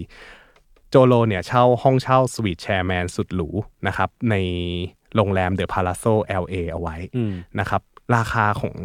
ห้องนั้นน่ะอยู่ที่ประมาณ 9 0 0 0 0 0บาทต่อคืนเอออันนี้คือโคตรอันเถื่อนอันนี้ยังไม่จบเออนะครับ โดยห้องนั้นเนี่ยจริง ๆ มันจะเป็นห้องที่เหมือนกับว่าเป็นเพนท์เฮาส์แหละอืมเออมีระเบียงกว้าง มันมีสระว่ายน้ำมองเห็น LA ได้ทั้งเมือง แล้วภายในก็จะมีการตกแต่งระดับหรูนะครับ แล้วก็เชิญแขกร่วมงานเป็นคนระดับโลกทั้งเลโอนาร์โดดิคาปริโอโอ้โหปาริสนิวตันนะครับแล้วก็ชีคจากตะวันออกกลางอืมผู้บริหารของโกลแมนแซกแล้วก็คนสนิทของโลที่ตอนแรกเนี่ยจะเข้ามากินดื่มกันเบาๆที่ห้องนี้ อันนี้เป็นแค่งานเรียกน้ำย่อยอืมนะครับก่อนที่สามทุ่มเนี่ยจะย้ายไปเฉลิมฉลองวันเกิดต่อนะครับในพื้นที่ลับที่ทางโรงแรมพาราโซจัดไว้ให้โจโลโดยเฉพาะ ซึ่งโจโลเนี่ยเป็นเหมือนแขกคนพิเศษที่เป็นคนเข้ามาใช้บริการคาสิโนอยู่บ่อยๆ จนเขาเรียกว่าเป็นวานของวงการคาสิโนอืมนะครับพื้นที่ที่ Palazzo จัดไว้ให้อะมันเป็นพื้นที่ขนาดกว้างเท่ากับลานจอดเครื่องบินนะครับมีรถลิมูซีนคอยส่งแขกในวงการบันเทิง แล้วก็วงการอื่นๆ ที่โจโลได้เชิญมาหลายร้อยคนครับนะครับภายในงานเนี่ยมีชิงช้าสวรรค์ มีม้าหมุน มีห้องสูบซิการ์โอ้โหมีคณะละครสัตว์เออมีซัก circus มานะครับมีแสงสีเสียงจัดหนัดจัดเต็มนะครับมียิงดอกไม้ไฟ มียิงพลุเป็นระลอกนะครับคล้ายๆกับเป็น music festival ขนาดย่อมเลยมันแฟนตาซีมากเลยนะ อันนี้แค่ปาร์ตี้วันเกิดของคนคนเดียวเออนะครับแล้วในงานเนี่ยก็จะมีนางแบบระดับ top คอยเสิร์ฟเครื่องดื่มแล้วก็อาหารให้ครับนะครับมีคอนเสิร์ตจากดีเจนักร้องระดับโลก เช่น Kanye West อืม Usher Pharrell Williams นะครับแล้วก็ Psy ในตอนนั้นอืม Gangnam Style กำลังดังอืมเออแล้วก็ที่สุดของงานครับ จัดเค้กวันเกิดเลื่อนออกมาปุ๊บบริตนีย์สเปียร์สปรากฏตัวจากในเค้กวันเกิด พี่ต้องเป็นคนยังไงเนี่ยสามารถจ้างบริตนีย์ให้ออกมาจากเค้กวันเกิดได้อะนั่นแหละนะครับ แล้วก็ในระหว่างงานเครื่องดื่มไม่อั้นแชมเปญระดับโลกโอ้แชมเปญ Cristal ไม่อั้นอะไรก็ตาม รวมถึงเล่นคาสิโนกันเต็มที่ อันนั้นน่ะคืองานที่ทำให้โจโลเป็นที่โจทย์จันว่า เขาเป็นใครวะเออเขาเป็นพ่อค้าอาวุธหรือเปล่า หรือเขาเป็นราชวงศ์หรือเขาเป็นใครทำไมรวยขนาดแน่นี้ๆเออนะครับ ว่ากันว่าแขกหลายคนในงานนั้นน่ะถูกเชิญมาด้วยการจ้างด้วยนะ เหมือนเป็นการจ่ายเงินจ้างนะครับ ให้เข้ามาเป็นหน้าเป็นตาให้กับงานปาร์ตี้นี้ครับนะครับคือคืนนั้นเนี่ยเป็นคืนที่เรียกได้ว่าเป็นคืนหนึ่งที่โจโลได้รับการขนานนาม แล้วก็มีคนอยากรู้จักเขาไปทั่วอืมนะครับที่เล่ามาทั้งหมดเนี่ยคือต้องการจะเล่าให้ฟังว่า ในการยักยอกเงินประเทศชาติหนึ่งแทนที่คนจะมีความหวัง อันนี้อันนี้ให้เห็นภาพว่าคนในมาเลเซียอืมเขาหวังจะให้กองทุนวัน MDB นำพาความเจริญมาให้อ่าพาประเทศเขาไปสู่การเป็นประเทศพัฒนาแล้วครับรวมถึงดึงดูดเงินจากต่างประเทศเข้ามาลงทุนในประเทศเพื่อให้ตัวเองอะหมายถึงว่าประชาชนอะมีอาชีพอืมมีเศรษฐกิจที่สะพัดขึ้นอืมแต่มันกลับกลายเป็นว่าเงินทั้งหมดมันถูกยักยอกกับเอาไปใช้เพื่อ กิเลสตัณหาอืมหรือว่าความต้องการของคนคนหนึ่งครับนะครับ อันนี้เนี่ยที่เล่ามาเนี่ยเป็นการแสดงให้เห็นว่าในอีกด้านหนึ่งอะมันก็มีคนที่โกงชาติจนมีเงินเยอะๆนะครับเราคงนึกภาพไม่ออกว่าเฮ้ยมันจะมีคนใช้เงินกับอะไรได้บ้าง ก็โจโลเป็นตัวอย่างว่าตัวอย่างที่ไม่ดีนะอืมว่าการที่เอาเงินของชาติไปเนี่ยเขาเอาไปใช้จ่ายยังไงได้บ้าง ซึ่งเงินของชาติมันก็เป็นทั้งแบบ เงินสำรองระหว่างประเทศ เงินอืมที่เอามาจากกองทุนใช่เพื่อให้คนไปทำพิธีฮัจญ์กันแบบเออโอ้โหมันแบบเขาสุดอะเขาสามารถใช้เงินพวกนี้อย่างสบายใจ โดยที่คิดว่าเป็นเงินของตัวเอง ซึ่งมันก็แบบแย่มาก คือถ้าเกิดว่าใครนึกภาพไม่ออกว่าโจโลมีสภาพความเป็นอยู่ยังไงครับเคยดูเรื่อง The Wolf of Wall Street ไหมแบบนั้นเลยใช่ปะเออแบบนั้นเลยแบบเพราะว่าเลโอนาร์โดเออดิคาปริโอเลยใช่ไหมแบบเออแบบดิคาปริโอเลยเพราะว่าเงินก้อนหลักเลยแหละที่เอาไว้ใช้สร้างหนังเรื่อง The Wolf of Wall Street เนี่ย เอามาจากวัน MDB ใช่เหรอวัน MDB เนี่ยหมายถึงโจโลอะครับ เป็นนายทุนที่อยู่เบื้องหลังหนังเรื่อง The Wolf of Wall เชี่ Street ยแล้วก็ทางอเมริกาเขาก็มองว่าหนังเรื่องเนี้ยเป็นแหล่งฟอกเงินของวัน MDB เฮ้ยใช่ peak จำปาร์ตี้ที่โจโลชวน Paris Hilton มาได้ไหมอ่าที่มีครับการที่ที่พี่หยอดชื่อ Joey McFarland อ่าไว้ที่อะมากับ Paris Hilton เออในในทริปนั้นน่ะ Joey McFarland กับลิซ่าอาร์ซิสลูกเลี้ยงของนาจีบอะมีการคุยกัน เขาคุยกันออกรถเลย เพราะว่าเขาเป็นคนชอบหนังทั้งคู่อืมนะครับเขาก็เลยสองคนเนี้ยก็เลยจัดตั้งบริษัทภาพยนตร์ร่วมกันชื่อว่า Red Granite Picture อืมนะครับโดยมีเงินทุนของ โลโจโลอะคอยอัดฉีดให้อืมนะครับแล้วก็มีการประกาศสร้างหนัง The Wolf of Wall Street ในเดือนพฤษภาปี 2011นะครับด้วยทุนสร้าง 100 ล้านดอลลาร์สหรัฐอืมนะครับนำแสดงโดย Leonardo DiCaprio นะฮะแล้วก็ดิคาปริโอเนี่ยเป็นหนึ่งในคนสนิทที่โจโลเข้าไปตีสนิทอืมมีชวนมาปาร์ตี้นู่นใช่นี่นั่นชวนมาปาร์ตี้มีการซื้อซื้อรูปน่าจะจำไม่ได้น่าจะรูปปิกัสโซ ซื้อให้กับอ่า DiCaprio ดิคาปริโอเลยโอ้นะครับ แล้วก็สุดท้ายเนี่ยหนังเรื่องเนี้ยออกฉายปี 2013ทำรายได้ได้ 392 ล้านเหรียญซึ่งผมก็ชอบนะหนังเรื่องนี้ก็สนุกดีนะจริง ๆ มันเป็นหนังที่ทำกำไรได้นะ ลงทุนร้อยล้านทำกำไรได้สี่สามเท่าเออเกือบสี่เท่า แต่ลงเงินลงทุนอะลงทุนเท่าเนี้ยแต่ยักยอกอะยักยอกหลายพันเลยนะ เป็นเงินแบบเงินสีเทาอะใช่อืมทั้งหมดนี้ครับ คือสิ่งที่โจโลใช้เงินจากวัน MDB เพื่อสร้างความสุขให้กับตัวเองอืมนะครับ แต่ก็อย่างที่บอกเนาะว่า ตอนเนี้ยเรารู้แล้วว่าบทสรุปของวัน MDB อะคือทุกคนรู้หมดแล้วว่าใครอยู่เบื้องหลังอะไรยังไงบ้างอืมนะครับในเดือนกรกฎาคมปี 2016 ครับอายการสูงสุดของสหรัฐอเมริกาประกาศยึดทรัพย์สินครั้งใหญ่ที่สุดตลอดกลางครั้งหนึ่งเลยครับ ด้วยคดีวัน MDB เนี่ยถือว่าเป็นคดีคอร์รัปชันครั้งประวัติศาสตร์ของประเทศมาเลเซีย แล้วก็เป็นการคอร์รัปชันครั้งหนึ่งของโลกนะครับรัฐบาลสหรัฐเนี่ยพยายามยึดทรัพย์สินที่มีค่ามากกว่า 1,000 ล้านดอลลาร์ โดยที่ตอนแรกเขาก็จะไปยึดของที่มันอยู่ในสหรัฐก่อนอืมนะครับ คือมันเป็นเงินที่ถูกซื้อมาด้วยเงินที่ขโมยมาจากวัน MDB อืมนะครับคดีเนี้ยทางสหรัฐเนี่ยใช้ชื่อคดีว่าโจโลครับนะครับโอ้โหชัดเจน รวมถึงผู้บริหารรายหนึ่งของ Goldman Sachs นะครับถูกหน่วยงานในสหรัฐเนี่ยแบนเขาจากธุรกิจแล้วก็วงการหลักทรัพย์ของอเมริกา เพราะว่าไปให้ความร่วมมือกับโจโล แล้วก็ขัดขวางไม่ให้ทางกระทรวงยุติธรรมของสหรัฐเนี่ยอืม เข้ามาสืบสวนนะครับคือไม่ให้ความร่วมมือแล้วก็ไม่ไม่เผยแพร่เอกสารไม่ให้ข้อมูลอะไรเลยอืมเพราะอะไรเพราะว่าเขากลัวความผิดที่มันจะใหญ่กว่านี้อืมคือตอนเนี้ยเขาแค่โดนแบนครับแต่ว่าถ้าเขาเปิดเผยทั้งหมดอะมันอาจจะกลายเป็นว่าอืมเขามีเอี่ยวอะไรบ้างอืมนะครับกระทรวงยุติธรรมสหรัฐครับให้ข้อมูลว่าเงินอย่างน้อย 4,500 ล้านอย่างน้อยนะ ได้หายไปโดยมีเป้าหมายอยู่ที่บริษัท Red Granite ของลิซ่าอาซิสอืมนะครับแล้วก็มีบ้านในสหรัฐเนี่ย มูลค่า 8 ล้านดอลลาร์ที่โจโลซื้อให้มิแรนดาเคอร์อืมนะครับไอ้ตรงนี้ก็เป็นที่เพ่งเล็งครับรวมถึงงานศิลปะมูลค่ามากกว่า 13 ล้านดอลลาร์นะครับซึ่งตรงเนี้ยโจโลซื้อให้เลโอนาร์โดดิคาปริโออืมนะครับนอกเหนือจากนี้ไม่เพียงแค่ในสหรัฐที่ดำเนินการเรื่องนี้อย่างรวดเร็วครับ สิงคโปร์เองก็ไม่น้อยหน้านะครับเพราะว่าอย่างที่บอกไว้ว่ามันมีอยู่ ทีหนึ่งที่ทางโจโลใช้บริการ BSI ที่เป็นสาขาสิงคโปร์ครับนะครับคือสิงคโปร์เนี่ยก็เป็นหับการเงินของเอเชียที่อยู่ติดกับมาเลเซียเนาะนะครับสิงคโปร์เนี่ยเข้าทำการยึดทรัพย์มากกว่า 177 ล้านดอลลาร์ในบัญชีของโจโล แล้วก็ครอบครัวของเขาในทันทีนะครับรวมถึงมีการเพิกถอนใบอนุญาตการดำเนินธุรกิจธนาคารของ BSI Group ด้วยอืมนะครับซึ่ง BSI Group เป็นธนาคารที่อำนวยความสะดวกให้กับโจโลนะครับก็ นับเป็นครั้งแรกในรอบ 3 ทศวรรษเลยที่สิงคโปร์ทำการสั่งปิดธนาคารนะครับ ซึ่งสิ่งเหล่านี้มันไปกระทบสำนักงานใหญ่ของ BSI ในสวิตเซอร์แลนด์ด้วยนะครับเขาถูกสำนักงานอัยการสูงสุดของสวิตเซอร์แลนด์สั่งปรับธนาคาร BSI จำนวน 95 ล้านฟรังก์โอ้นะครับก็มันถูกปรับในข้อหาทำกำไรที่ได้มาโดยไม่สุจริตอืมนะครับส่วนนาจิบราซักครับเขาในในช่วงนั้นน่ะ ยังยังอยู่ในตำแหน่งนายกนะ แต่เขาพยายามร้อนรนแล้วก็พยายามทำลายหลักฐานวัน MDB ด้วยน้ำมือของตัวเองครับนะครับทั้งนี้ทั้งนั้นก็ตัวเขาเองเนี่ยกลัวว่ามันจะมีหลักฐานอะไรเหลืออยู่ที่จะสารเข้ามาอืมสารต่อตรงเนี้ยเข้ามาถึงตัวเขาได้เออสาวเข้ามาถึงเออในแง่หนึ่งคือแบบ ถ้าเป็นประชาชนก็คือรู้ว่าความร่ำรวยที่คุณโชว์มาตลอดอะ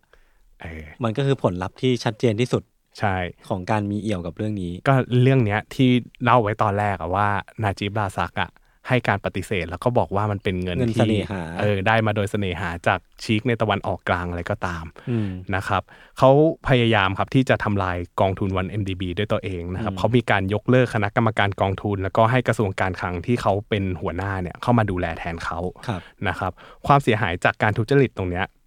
ส่งผลกระทบไปที่ประชาชนของมาเลเซียอีกหลายรุ่นอืมนะครับ เพราะอย่าลืมว่ากองทุนวัน MDB เนี่ย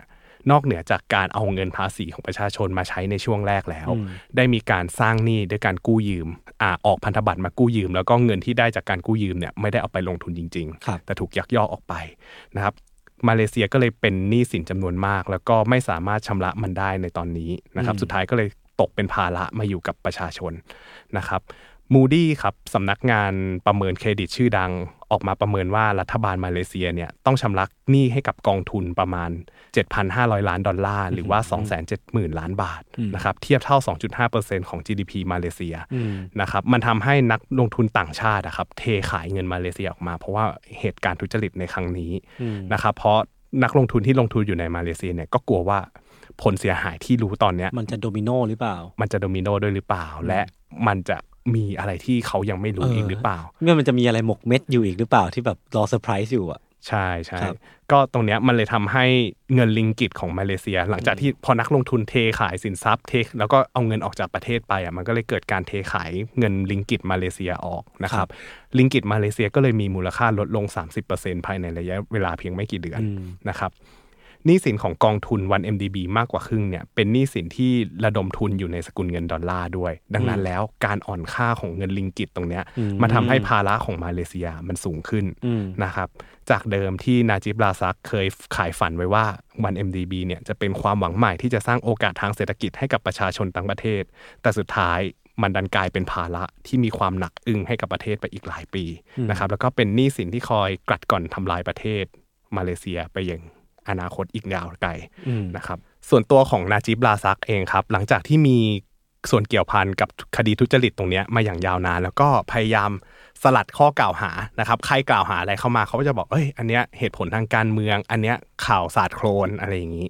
นะครับแม้มาเลเซียนะจะมีองค์กรอย่าง Malaysian Anti Corruption Commission เองก็ตามนะครับ MACC เนี่ยมันจะเป็นเหมือนองค์กรที่คอยตรวจสอบเรื่องคดีการคอร์รัปชันของมาเลเซีย แต่ว่าทุกครั้งที่มีการตรวจสอบนาจิบก็จะรอดมาได้ตลอดนะครับ เพราะว่ามันมีข่าวลือว่าคนที่แต่งตั้ง อ่าองค์กรเนี้ยบุคคลในองค์กรนี้มาตรวจสอบก็คือนาจิบราซักเองเออนะครับ ก็กลายเป็นองค์กรอิสระที่ไม่ได้อิสระจริง ๆ นั่นแหละนะครับ โดยที่ความหวังของนาจิบในการหลุดพ้นข้อหาวัน MDB เนี่ยมันคือเขาต้องการจะใช้การเลือกตั้งในปี 2018 นะครับ เพื่อให้ตัวเองเนี่ยก้าวเข้าสู่ตำแหน่งในสมัยที่อ่า3นะครับ เพื่อที่จะทำให้อำนาจของตัวเองเนี่ย อยู่ต่อคลี่คลายอืมพวกวัน MDB ให้ได้นะครับ แล้วก็ควบคุมประเทศต่อไปครับแต่ในเวลานั้นถามจริงข่าวออกมาแบบเนี้ยใครจะไปเลือกใครจะเลือกไม่มีทางนะครับ ดังนั้นแล้วการเลือกตั้งใหญ่ของประเทศมาเลเซียในวันที่ 9 พฤษภาคมปี 2018 ได้รับการขนานนามว่าเป็น Martyr of all election อืมหรือว่าเป็นมารดาแห่งการเลือกตั้งทั้งปวง เพราะว่ามันเป็นการเลือกตั้งที่สะท้อนให้เห็นถึงความอัดอั้นตันใจของคนมาเลเซียครับอืมเขาผิดหวังกับการบริหารงานของพรรคอัมโนที่อยู่ในอำนาจมาตลอดเวลานับตั้งแต่ได้เอกราชครับนะครับ ซึ่งในพักหลังเนี่ยตั้งแต่นาจิบราซักดำรงตำแหน่งมันเนี่ยมันมีแต่จะทำให้เสื่อมลงเสื่อมลงเสื่อมลงนะครับ ดรมหาเทโมฮัมหมัด และก็คุณอันวาอิบราฮิมเนี่ย เป็นแนวร่วมพักฝ่ายค้านนะครับตอนนั้นแนวร่วมพักฝ่ายค้านชื่อว่าปากาตันฮาราปันครับนะครับแปลว่าแนวร่วมแห่งความหวังนะครับสุดท้ายเขานำพาพักเนี้ยมีชัยชนะเหนือพักรัฐบาลเก่าได้อืมนะครับซึ่งพรรครัฐบาลเก่าเนี่ยก็คือพรรคอัมโนนะครับผลการเลือกตั้งในครั้งเนี้ยมันเป็นครั้งแรกที่พรรคอัมโนพ่ายแพ้ในสมรภูมิการเลือกตั้งนับตั้งแต่ประกาศเอกราชจากอังกฤษเลยในปีโอ้1957 ก็คืออย่างที่พี่ปันเล่าคือเขาไม่เคยแพ้เลย ใช่เพิ่งมีมาสมัยเนี้แหละที่แบบมีการเสียเครดิตไปอย่างใหญ่หลวงเอออันแล้วอัก็นตันใจพ่ายแพ้สุดๆ คือในระหว่างที่ก่อนเลือกตั้งอะถ้าถ้าไปดูสารคดี อันนี้เดี๋ยวมีเดี๋ยวมีบอกชื่อสารคดีให้นะครับอ่าสารคดีเนี้ยมันจะเล่ามาตลอดเลยว่าในช่วงที่มันมีข่าวเสียหายเกี่ยวกับวัน MDB ออกมาอืมนาจิบราซักก็จะออกมาพูดว่า มันเป็นการสาดโคลนทางการเมืองอืมเออทุกอย่างที่เขาถ้าสมมติว่าเขารู้ว่าเขาจะได้เงินจาก วัน MDB เขาจะไม่รับเลยสักบาทอืมไม่รับเลยสักแดงอะไรอย่างนี้ครับนะครับ แต่สุดท้ายแล้วเนี่ยทางรัฐบาลใหม่หลังจากได้รับการเลือกตั้งขึ้นมา เขาก็ทำงานอย่างรวดเร็วครับ เขาเร่งรื้อฟื้นแนวทางการสืบสวนคดีกองทุนวัน MDB เป็นเรื่องแรกเลยอืมนะครับ แค่หลังจากชนะการเลือกตั้งแค่ 3 วันเนี่ย เขาดำเนินเรื่องนี้เลยนะครับนาจิบลาซักแล้วก็ภรรยาครับถูกคำสั่งห้ามเดินทางออกนอกประเทศอืมโดยตั้งข้อหาว่ามีความผิดฐานทุจริตฟอกเงิน แล้วก็ใช้อำนาจในทางที่ผิด เพราะว่าทางรัฐบาลใหม่เนี่ยได้มีการตรวจสอบแล้วก็พบเจอว่าเงินจำนวน 731 ล้านดอลลาร์ของกองทุนวัน MDB เนี่ยไหลเข้าบัญชีธนาคารของครอบครัวนาจิบอืมจริง ๆ นะครับ แล้วก็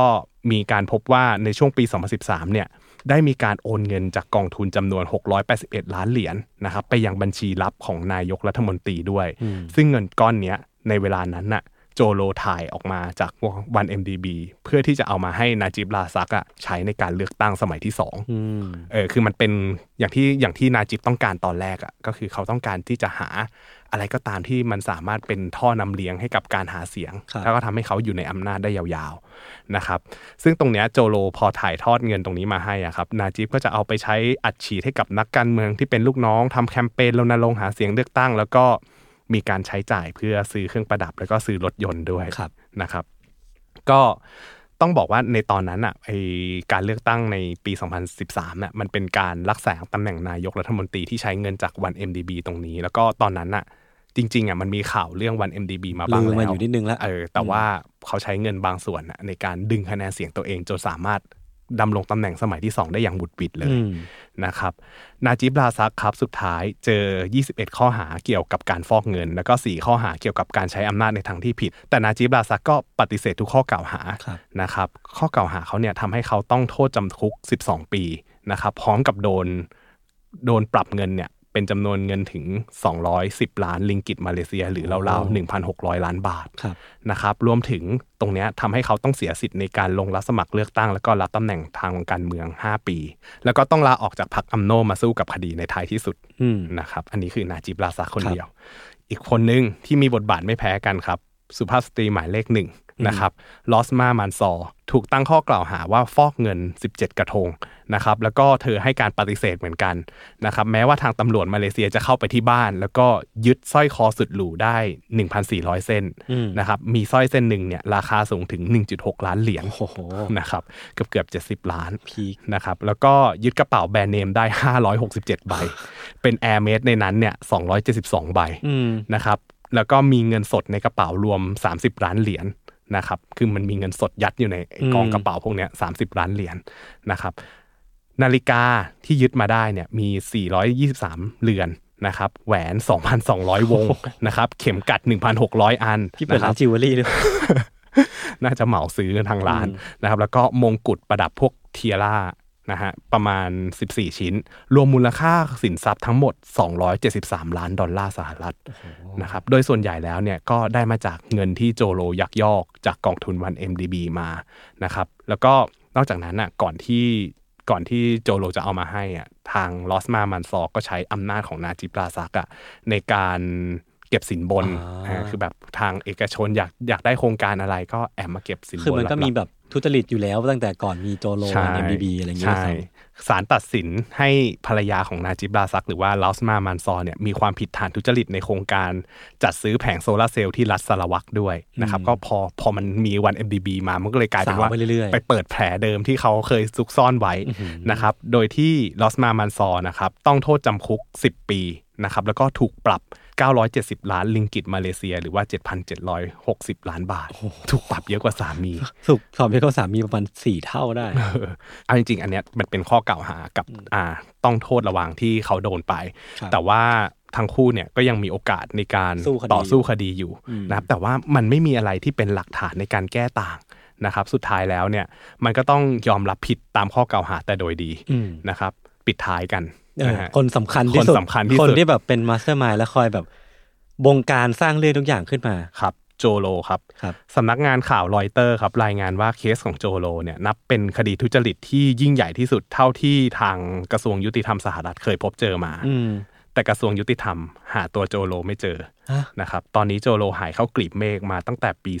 2016 นะครับหลังจากที่โดนหลายประเทศเนี่ยต้องการตัวอ่านะครับโจโลเนี่ย มีการออก statement ออกมาเพื่อปฏิเสธทุกข้อกล่าวหา แล้วก็อ้างว่าไม่มีส่วนเกี่ยวข้องใด ๆ ทั้งนั้น รวมถึงบอกว่าตัวเองบริสุทธิ์นะครับ แต่ว่าสื่อเนี่ยมาเล่นเรื่องการใช้ชีวิตของเขาเยอะเกินไป มันเลยทำให้เขาเนี่ยเป็นที่เกลียดชังจากสังคมครับนะครับ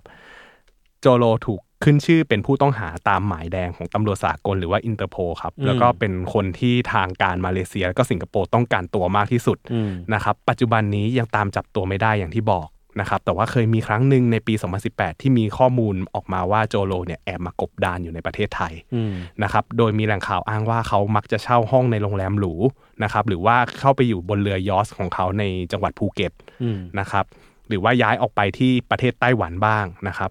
แล้วก็ปัจจุบันเนี่ยสำนักงานข่าว Al Jazeera นะครับคาดว่าเขาน่าจะกบดานอยู่ในมาเก๊าอืมนะครับแต่ว่าทุกที่ที่เขาถูกจับภาพได้เนี่ยมักจะเป็นที่ที่เขาอยู่ในปาร์ตี้อืมอ่ากำลังปาร์ตี้ก็ยังกำลังมีความดื่มสุขอยู่เอออืมกำลังแฮปปี้อยู่ดูไม่เป็นเดือดเป็นร้อนอะไรมากมายนะครับส่วนข้อกล่าวหาที่ทางรัฐมาเลเซียแจ้งต่อโจโลครับคือ ข้อกล่าวหาที่เกี่ยวข้องกับการยักยอกเงินมูลค่า 4,500 ล้านดอลลาร์ หรือว่า 150,000 ล้านบาทนะครับจากกองทุนความมั่งคั่งวัน MDB นี้เองนะครับแล้วก็ยังมีคดีที่สหรัฐด้วยนะอืมอันนี้คือคือที่มาเลเซียแจ้งนะ ที่สหรัฐเนี่ยก็ FBI เนี่ยมีการสืบสวน แล้วก็กล่าวหาว่าเขาขโมยเงินจำนวน 1,400 ล้านดอลลาร์ หรือว่าเกือบเกือบ50,000 ล้านบาทนะครับจากการทำธุรกรรมเกี่ยวกับพันธบัตรหลาย ๆ ครั้งนะครับ ซึ่ง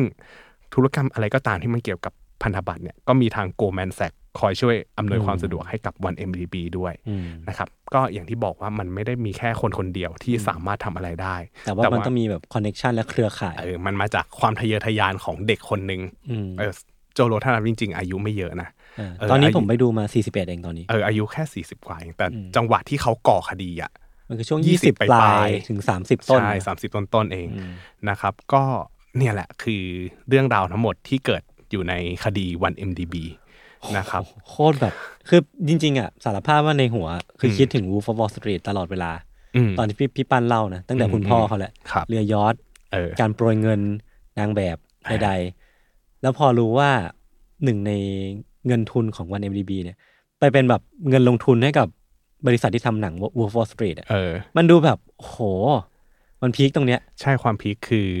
มันไม่ใช่หนึ่งในด้วยอื มมันคือเงินก้อนใหญ่ก้อนหลักเร้อยล้าน ไม่แน่ใจว่าก้อนเดียวด้วยหรือเปล่าอันนี้ครับอันนี้ข้อมูลไม่ไม่ชัดนะอืมแต่ว่าแต่ว่าเป็นก้อนใหญ่เอออ่าก็คือเหมือนกับว่าดิคาปิโอไปซื้อสิทธิ์ในการทำหนังอืมเรื่องนี้มาครับแล้วก็มาให้จำไม่ได้ว่าใครมาตินสกอร์เซซีปะไม่แน่ใจจำไม่ได้เหมือนเอกัอน่าน่าน่าจะสกอร์เซซีที่เข้ามาเขียนบท แล้วก็ผลิตหนังนี้ออกมาคือหนังเรื่องเนี้ยประสบความสำเร็จนะในแง่รายได้ เพราะว่าทำรายได้ได้เกินกว่าต้นทุนที่ทำมาอืมแต่ว่าเราไม่รู้นะว่า ไอ้ต้นทุนการสร้างหนังหรือหนึ่งร้อยล้านน่ะอืมต้นทุน marketing เท่าไหร่อะไรยังไงอ่าแล้วก็น่าจะใช้เงินจากวัน MDB เนี่ยแหละในการโปรโมทครับอ่าใช่ใช่ director คือ Martin Scorsese เอออมใช่ นั่นแหละ ตรงเนี้ยมันคือความยิ่งใหญ่ ถ้าเกิดว่าใครที่อยากศึกษาต่ออมอยากรู้เรื่องราวแบบลึกซึ้งโดยละเอียดเนี่ยมันจะครับมีหนังสือเล่มหนึ่งชื่อ one billion dollar whale อ่าเออ อันนั้นเนี่ยมีมีแปลไทยด้วยนะ ก็คือแฉ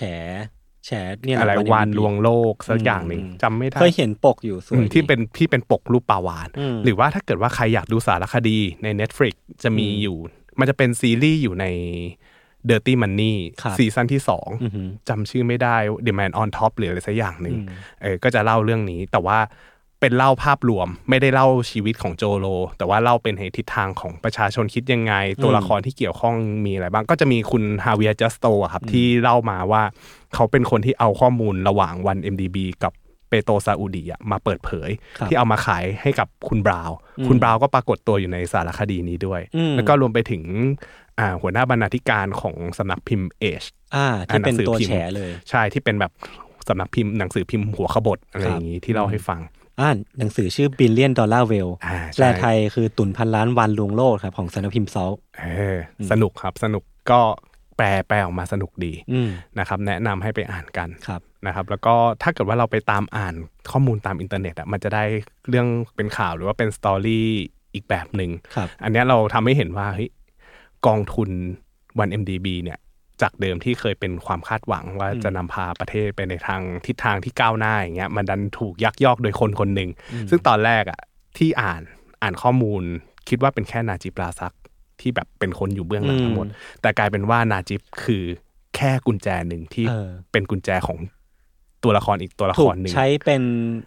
เป็นหมากตัวหนึ่งเออซึ่งนายกถูกใช้เป็นหมากเออคิดเพื่อดูดิเงินแล้วก็เหมือนเป็นแบบเป็นเป็น เป็นลูกจ้างของคนคนนี้เพราะว่าได้เงินตอบแทนเนี่ยไหมใช่คือถ้าพูดกันตรงๆเงินที่โจโลยักยอกออกไปอะมันเยอะมากมันมันเข้าตัวโจโลมากกว่าที่นาจิปได้ซะอีกได้เยอะมากเลยเอสี่พันห้าอร้อยล้านอาจจะมากกว่า เพราะว่ามันแทร็กยากอย่างที่พี่ปั้นเล่ามาว่ามันมีใช่แบบกระบวนการในการตามเงินที่มันซับซ้อนมากอืมสี่พันห้าล้านนี่คือขั้นต่ำอาจจะมากกว่านี้ใช่ด้วยซ้แล้วก็มันมีอีกอันหนึ่งที่อยากเก็บตกด้วยก็คือว่าในระหว่างที่มันมีการบริหารกองทุนวัน MDB อะครับ หลาย ๆ คณะกรรมการที่ถูกจัดตั้งมา แล้วเป็นคนที่มีความสามารถอะช่วงแรกอะนาจิบลาซักแต่งตั้งเขาขึ้นมาใช่ไหมแต่กลายเป็นว่าพอเขาต้องการจะทำเพื่อชาติจริง ๆ อย่างเช่นว่าเข้ามาสืบสวนว่าเฮ้ยเส้นทางการลงทุนอะมันเป็นอย่างนี้จริง ๆ โจโลก็จะบอกว่าเฮ้ยอย่าให้เขาเข้ามาตรวจสอบ เพราะว่าถ้าตรวจสอบมันจะยิ่งยุ่งยากอืมแล้วคนที่นาจิบเชื่อมากกว่า ไม่ใช่คนที่มีความสามารถที่เขาแต่งตั้งขึ้นมา แต่กลับเป็นเด็ก ที่ไม่มีประสบการณ์เออแต่ว่าหวานล้อมเก่งอย่างครับโจโลนะครับตรงเนี้ยมันก็เลยทำให้นาจิบลาซักปฏิเสธที่จะตรวจสอบทุกทุกๆเรื่องที่ทางคณะกรรมการยื่นขอตรวจสอบมา แล้วพอคณะกรรมการขอตรวจสอบไม่ได้อะเขาก็รู้สึกว่าเขาไม่อยากจะทำงานแล้ว เขาก็เลยลาออกกลายเป็นว่าคนที่มีความสามารถจริงๆอะก็ไม่ได้ใช้ความสามารถช่วยพัฒนาชาติเลยอืมนะครับเพราะว่าเขาไม่อยากจะเข้ามายุ่งอะไรกับสิ่งที่มันดูเหมือนมีความเน่าหนอนตรงนี้อืมนะครับ ก็ทั้งหมดทั้งมวลเนี่ย บทสรุปผมว่าถ้าเราได้เนาะอืมมันไอเรื่องแรกเนี่ยผมว่ามันเป็นเรื่องของนาจิบลาซักเออเออเออคนที่เขามองเห็นอำนาจของตัวเองเป็นของตายครับทำอะไรก็ไม่ผิดการเติหบรือโตว่ามาในครอบครัวนักการเมืองที่ประสบใช่ความสำเร็จเออหรือว่าการที่ตัวเองอยู่ในอำนาจแล้วอะใครที่จะสอบสวนเขาก็ใช้อำนาจในทางที่ผิดอืมแบบไปตัดตอนอืมไปเหมือนกับไปคุกคาม ไปจับถ่วงน้ำบ้างเออออย่างเงี้ย เขามีการกำจัดสื่อด้วยนะ ในระหว่างที่สื่อตีข่าว ประโคมข่าวเกี่ยวกับวัน MDB หรือเกี่ยวกับการทุจริตตรงนี้ขึ้นมา เขาก็จะพยายามสั่งปิดสื่อนะครับเพื่อไม่ให้สื่อทำงานได้มากเกินไปครับแต่ว่า The Age เนี่ยแข่งหมายถึงว่าไม่ยอมไม่ยอมเออนะครับ สู้สู้กลับนะครับรวมไปถึงอีกเรื่องหนึ่งก็คือเรื่องความทะเยอทะยานของโจโลครับนะครับที่อยากจะใช้เงินเกินตัวอืมทั้งหมดทั้งมวลไม่แน่ใจว่า มันมาจากสิ่งที่เขาได้รับการปลูกฝังจากพ่ออย่างที่ยศบอกหรือเปล่าครับนะครับคือพ่อเขาอาจจะไม่ได้สอนโดยตรงหรอกแต่เป็นตัวอย่างที่ทำให้เขาเห็นตรงนี้อืมอืมนะครับซึ่งตรงนี้เนี่ยมันทำให้โจโลอะมองเห็นภาพที่ยิ่งใหญ่ว่า พอเขามีโอกาสที่จะก้าวขึ้นไปเหมือนกับเป็น คนที่มีอำนาจได้ เออเขาเป็นที่ปรึกษาของนาจิบราซักไง ทีเนี้ยพอเขามีโอกาสถึงจุดนั้นอะมันทำให้เขาสามารถไขว่คว้าเงิน ในในจำนวนที่เขาไม่สามารถคิดว่า การที่คนเด็กคนหนึ่งจบมาจากมหาลัยอะอืมจะมาเปิดบริษัทหรือว่าจะมาทำงานในองค์กรชั้นนำของโลกเนี่ย คงไม่ได้คงไม่ได้เงินจำนวนนี้ง่ายๆอะอืมโอ้แต่เขากลับไปพูดง่ายๆก็คือมันมันยักยอกกันแหละ ก็คือยักยอกได้เงินตามที่ต้องการ เพื่อมาใช้จ่ายส่วนตัวตามที่ตัวเองต้องการได้ครับนะครับ ทั้งหมดทั้งมวลก็คือเขา เก่งในเรื่องการสร้างภาพอืมแต่ว่าไม่ได้เก่งในทางที่ดี แต่สิ่งที่เขาทำมันผิดเนี่ยแหละ ก็คืออมน่าจะเป็นบทสรุป ใช่ก็เออการมีคอนเนคชันที่ดีอะมันก็ถ้าใช้ในทางที่ถูกก็โอเคนะ ซึ่งถ้าสมมติว่าเรามานั่งย้อนความกันอะไอการที่เออเขาแบบไปพาทุนจากจากอาหรับเออมาได้เนี่ยใช่ใช่ใช่มันคือ Amazing มากนะด้วยแล้วความที่เขายังเป็นเด็กอยู่เลย แล้วเขาหวานล้อมให้ทางอาหรับอะมาลงทุนในอิสกันดาซึ่งตอนนั้นอะมันเป็นเขตเศรษฐกิจความหวังใหม่ของมาเลเซียเนี่ยอืมอันนั้นเป็นมูฟที่ถูก ใช่ เป็นมูฟที่เฮ้ยจริงๆอะคนคนหนึ่งควรทำเพื่อประเทศชาติอย่างนี้ แบบนี้แหละเออแต่ว่ากลายเป็นว่ามูฟที่ถูกต้องอะมันเป็นเพียงแค่ก้าวหนึ่งตามกลยุทธ์ที่เขาจะเปิดเผยความสามารถตัวเองให้นาจิบเห็นเออเพื่อที่เขาจะเอาตัวเองเข้าไปอยู่ในจุดที่โอ้โหทำผิดได้ครับนะครับ แล้วก็อ่าเราจะเห็นเลยว่าในในเรื่องเล่าทั้งหมดเนี่ยมันอืมมีความ เทามืดอยู่ของอืมผลประโยชน์ระหว่างสถาบันการเงิน ที่เขารับเปิดบัญชี หรือว่าเขารับทำธุรกรรมที่มันผิดกฎหมายให้ครับโดยที่ต้องบอกว่า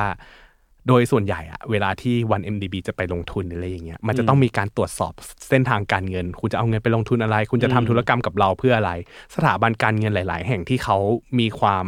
มั่นคงมากพออะเขาก็จะบอกเฮ้ยธุรกรรมนี้น่าสงสัยอืมเราขอไม่ทำให้ละกันอืมอะอันนี้คือสถาบันการเงินที่ดีครับ แต่มันต้องมีสถาบันการเงินใดสถาบันการเงินหนึ่งแหละ ที่ให้ความร่วมมืออ่านนะครับ ทางโจโลก็เลยพยายามเอาโปรเจกต์ต่างๆเนี่ยเอาไปไปอยู่ขายที่นู่นเออไปไปอยู่ในสถาบันการเงินที่แบบไม่อันหนึ่งเลยคือ อาจจะไม่มีความเข้มงวดในการตรวจสอบสองเลยคือ ต้องการกำไรเยอะอืมๆเออเพราะว่าในเมื่อคนอื่นไม่ทำอะ แต่ถ้าเราทำให้อะสมมติว่าคนอื่นไม่ทำให้ แต่ว่าโกลแมนแซกจะทำให้อะGoldman Sachs สามารถเรียกเลตติ้งอะหรือว่าอืม rate ค่าธรรมเนียมอะในการทำธุรกรรมตรงเนี้ยสูงกว่า ก็เป็นไปตามกฎ demand supply ใช่คือพอไม่พอพอไม่มีใครทำให้คุณเราทำให้คุณนะ แต่ว่าความเสี่ยงที่เราแบกรับอะเราขอเรียกค่าธรรมเนียมคุณแพงๆแล้วกันครับซึ่งความเสี่ยงนั้นก็เกิดกับ Goldman Sachs จริงมอืมๆเออ Goldman Sachs ถูกก็โดนปรับคดีตรงนี้ไปนะครับ รวมถึงอีกเรื่องหนึ่งก็คือเราเห็นเลยว่าคนคนเดียวอะ human error อะอืมสามารถกลายเป็นเรื่องที่ทำให้ประเทศชาติเข้าสู่หายนะได้ แม้นะ แม้จะไม่ใช่ผู้นำประเทศเองก็ตาม ผู้นำประเทศเป็นแค่หมากอืมเออแต่ว่าคนคนหนึ่งที่อยู่เบื้องหลังผู้นำประเทศอะโอ้โหโคตรสามารถพาประเทศสู่หายนะได้ครับนะครับ แล้วก็รวมถึงอีกเรื่องหนึ่งก็คืออย่างที่เล่าไปเนาะว่าสถาบันการเงินอืมที่เป็น BSI อะของสวิตเซอร์แลนด์ที่เป็นสาขาสาขาอยู่ในสิงคคโปโปร์สิงคโปร์ใช่ ถูกเพิกถอนใบอนุญาตเนี่ยก็อย่าให้เรื่องเนี้ย มาเกิดในประเทศไทยเออนะครับ เพราะว่าถ้าเกิดว่าเรื่องเนี้ยมันเกิดในประเทศไทยอะเชื่อว่าโอ้โหประเทศไทยน่าจะโดนสอบอีกเยอะเหมือนกันอืมนะครับ แต่ว่าถ้าสมมติว่าเราดูกันดีๆทั้งหมดเนี่ยเหตุการณ์หายนะทางการเงินที่เล่ามาตลอด 3 ซีซั่นรวมถึงเรื่องเนี้ยมันก็กระจายความเสียหายไปที่ภาคสถาบันการเงินด้วยนะครับ เพราะว่าอย่างที่บอกไปเนาะว่าอ่าสถาบันการเงินที่อยู่ในสิงคโปร์ BSI ใช่อ่าของสวิตเซอร์แลนด์น่ะ ถูกเพิกถอนใบอนุญาตไป ซึ่งตรงเนี้ยมันอาจจะส่งผลกระทบกับผู้ฝากเงิน หรือว่าเจ้าหนี้ที่เป็นเจ้าหนี้ของ BSI ได้ครับนะครับก็ถ้าเกิดความเสียหายตรงเนี้ยคนเหล่านั้นก็อาจจะได้รับผลกระทบได้รับความเสียหายเป็นทอดไปอีกทอดหนึ่งก็ขออย่าให้เกิดกับประเทศไทยเลยเนาะใช่ไม่ว่าจะเรื่องไหนก็ตามครับทั้งหมดนะฮะโอเค ก็ประมาณนี้ครับสำหรับอืมวัน MDB ครับนะยิ่งใหคญ่รับมากผมว่ามันไม่ใช่ยิ่งใหญ่ในทางที่ดีนะเออเออเออมันคือแบบว่า ความ epic ของมันอะอืมคือมันมีความเป็นโครงข่ายมีการคิดมาแล้วอย่างดีแล้วทุกทุกกระบวนการที่ทำมันมีแบบการวางแผนซับซ้อนอะครับก็ถือว่าเป็น EP ที่ปิดซีซั่นที่สามของเราได้อย่างแบบสมน้ำสมเนื้อนะ แล้วก็เชื่อว่าเป็น EP ที่น่าจะยาว ยาวมากเออนะแต่รับผมคิดว่ามันน่าจะเป็น EP ที่แบบทิ้งท้ายเอาไว้แล้วให้คนแบบอยากติดตามรายการเราต่อไปว่ะเพราะผมเองอะอืมเป็นคนฟังคุยกับพี่ปั้นเองอะผมก็สนุกฮะ enjoy กับกับตอนนี้มากขอบคุณเหมือนกันครับเพราะว่ามันอืมมันแบบ ข้อมูลหลาย ๆ อย่างมัน Amaze มากว่าคนเรามันแบบมันใช้เงินของคนอื่นได้อย่างหน้าตาเฉยสุรุ่ยสุร่ายและสุรุ่ยสุร่ายขนาดนี้เลยเหรอวะคือพี่อย่างสมมุติว่าเป็นพี่เองอะเออพี่คงนึกภาพไม่ออกว่า เราจะใช้เงินไปกับอะไร ถ้าเราบังเอิญไปยักยอก แต่แต่ไม่เออยักยอกดีกว่านะเออแต่ถ้าสมมติว่าเราบังเอิญได้เงินก้อนหนึ่งมา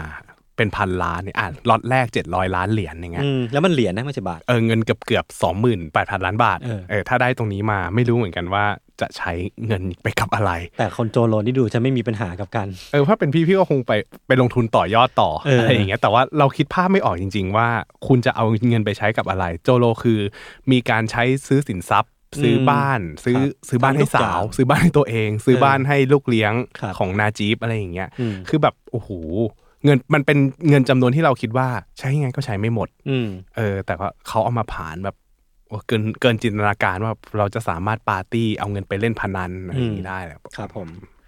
นั่นแหละอ่าโอเค กลายเป็นภาพที่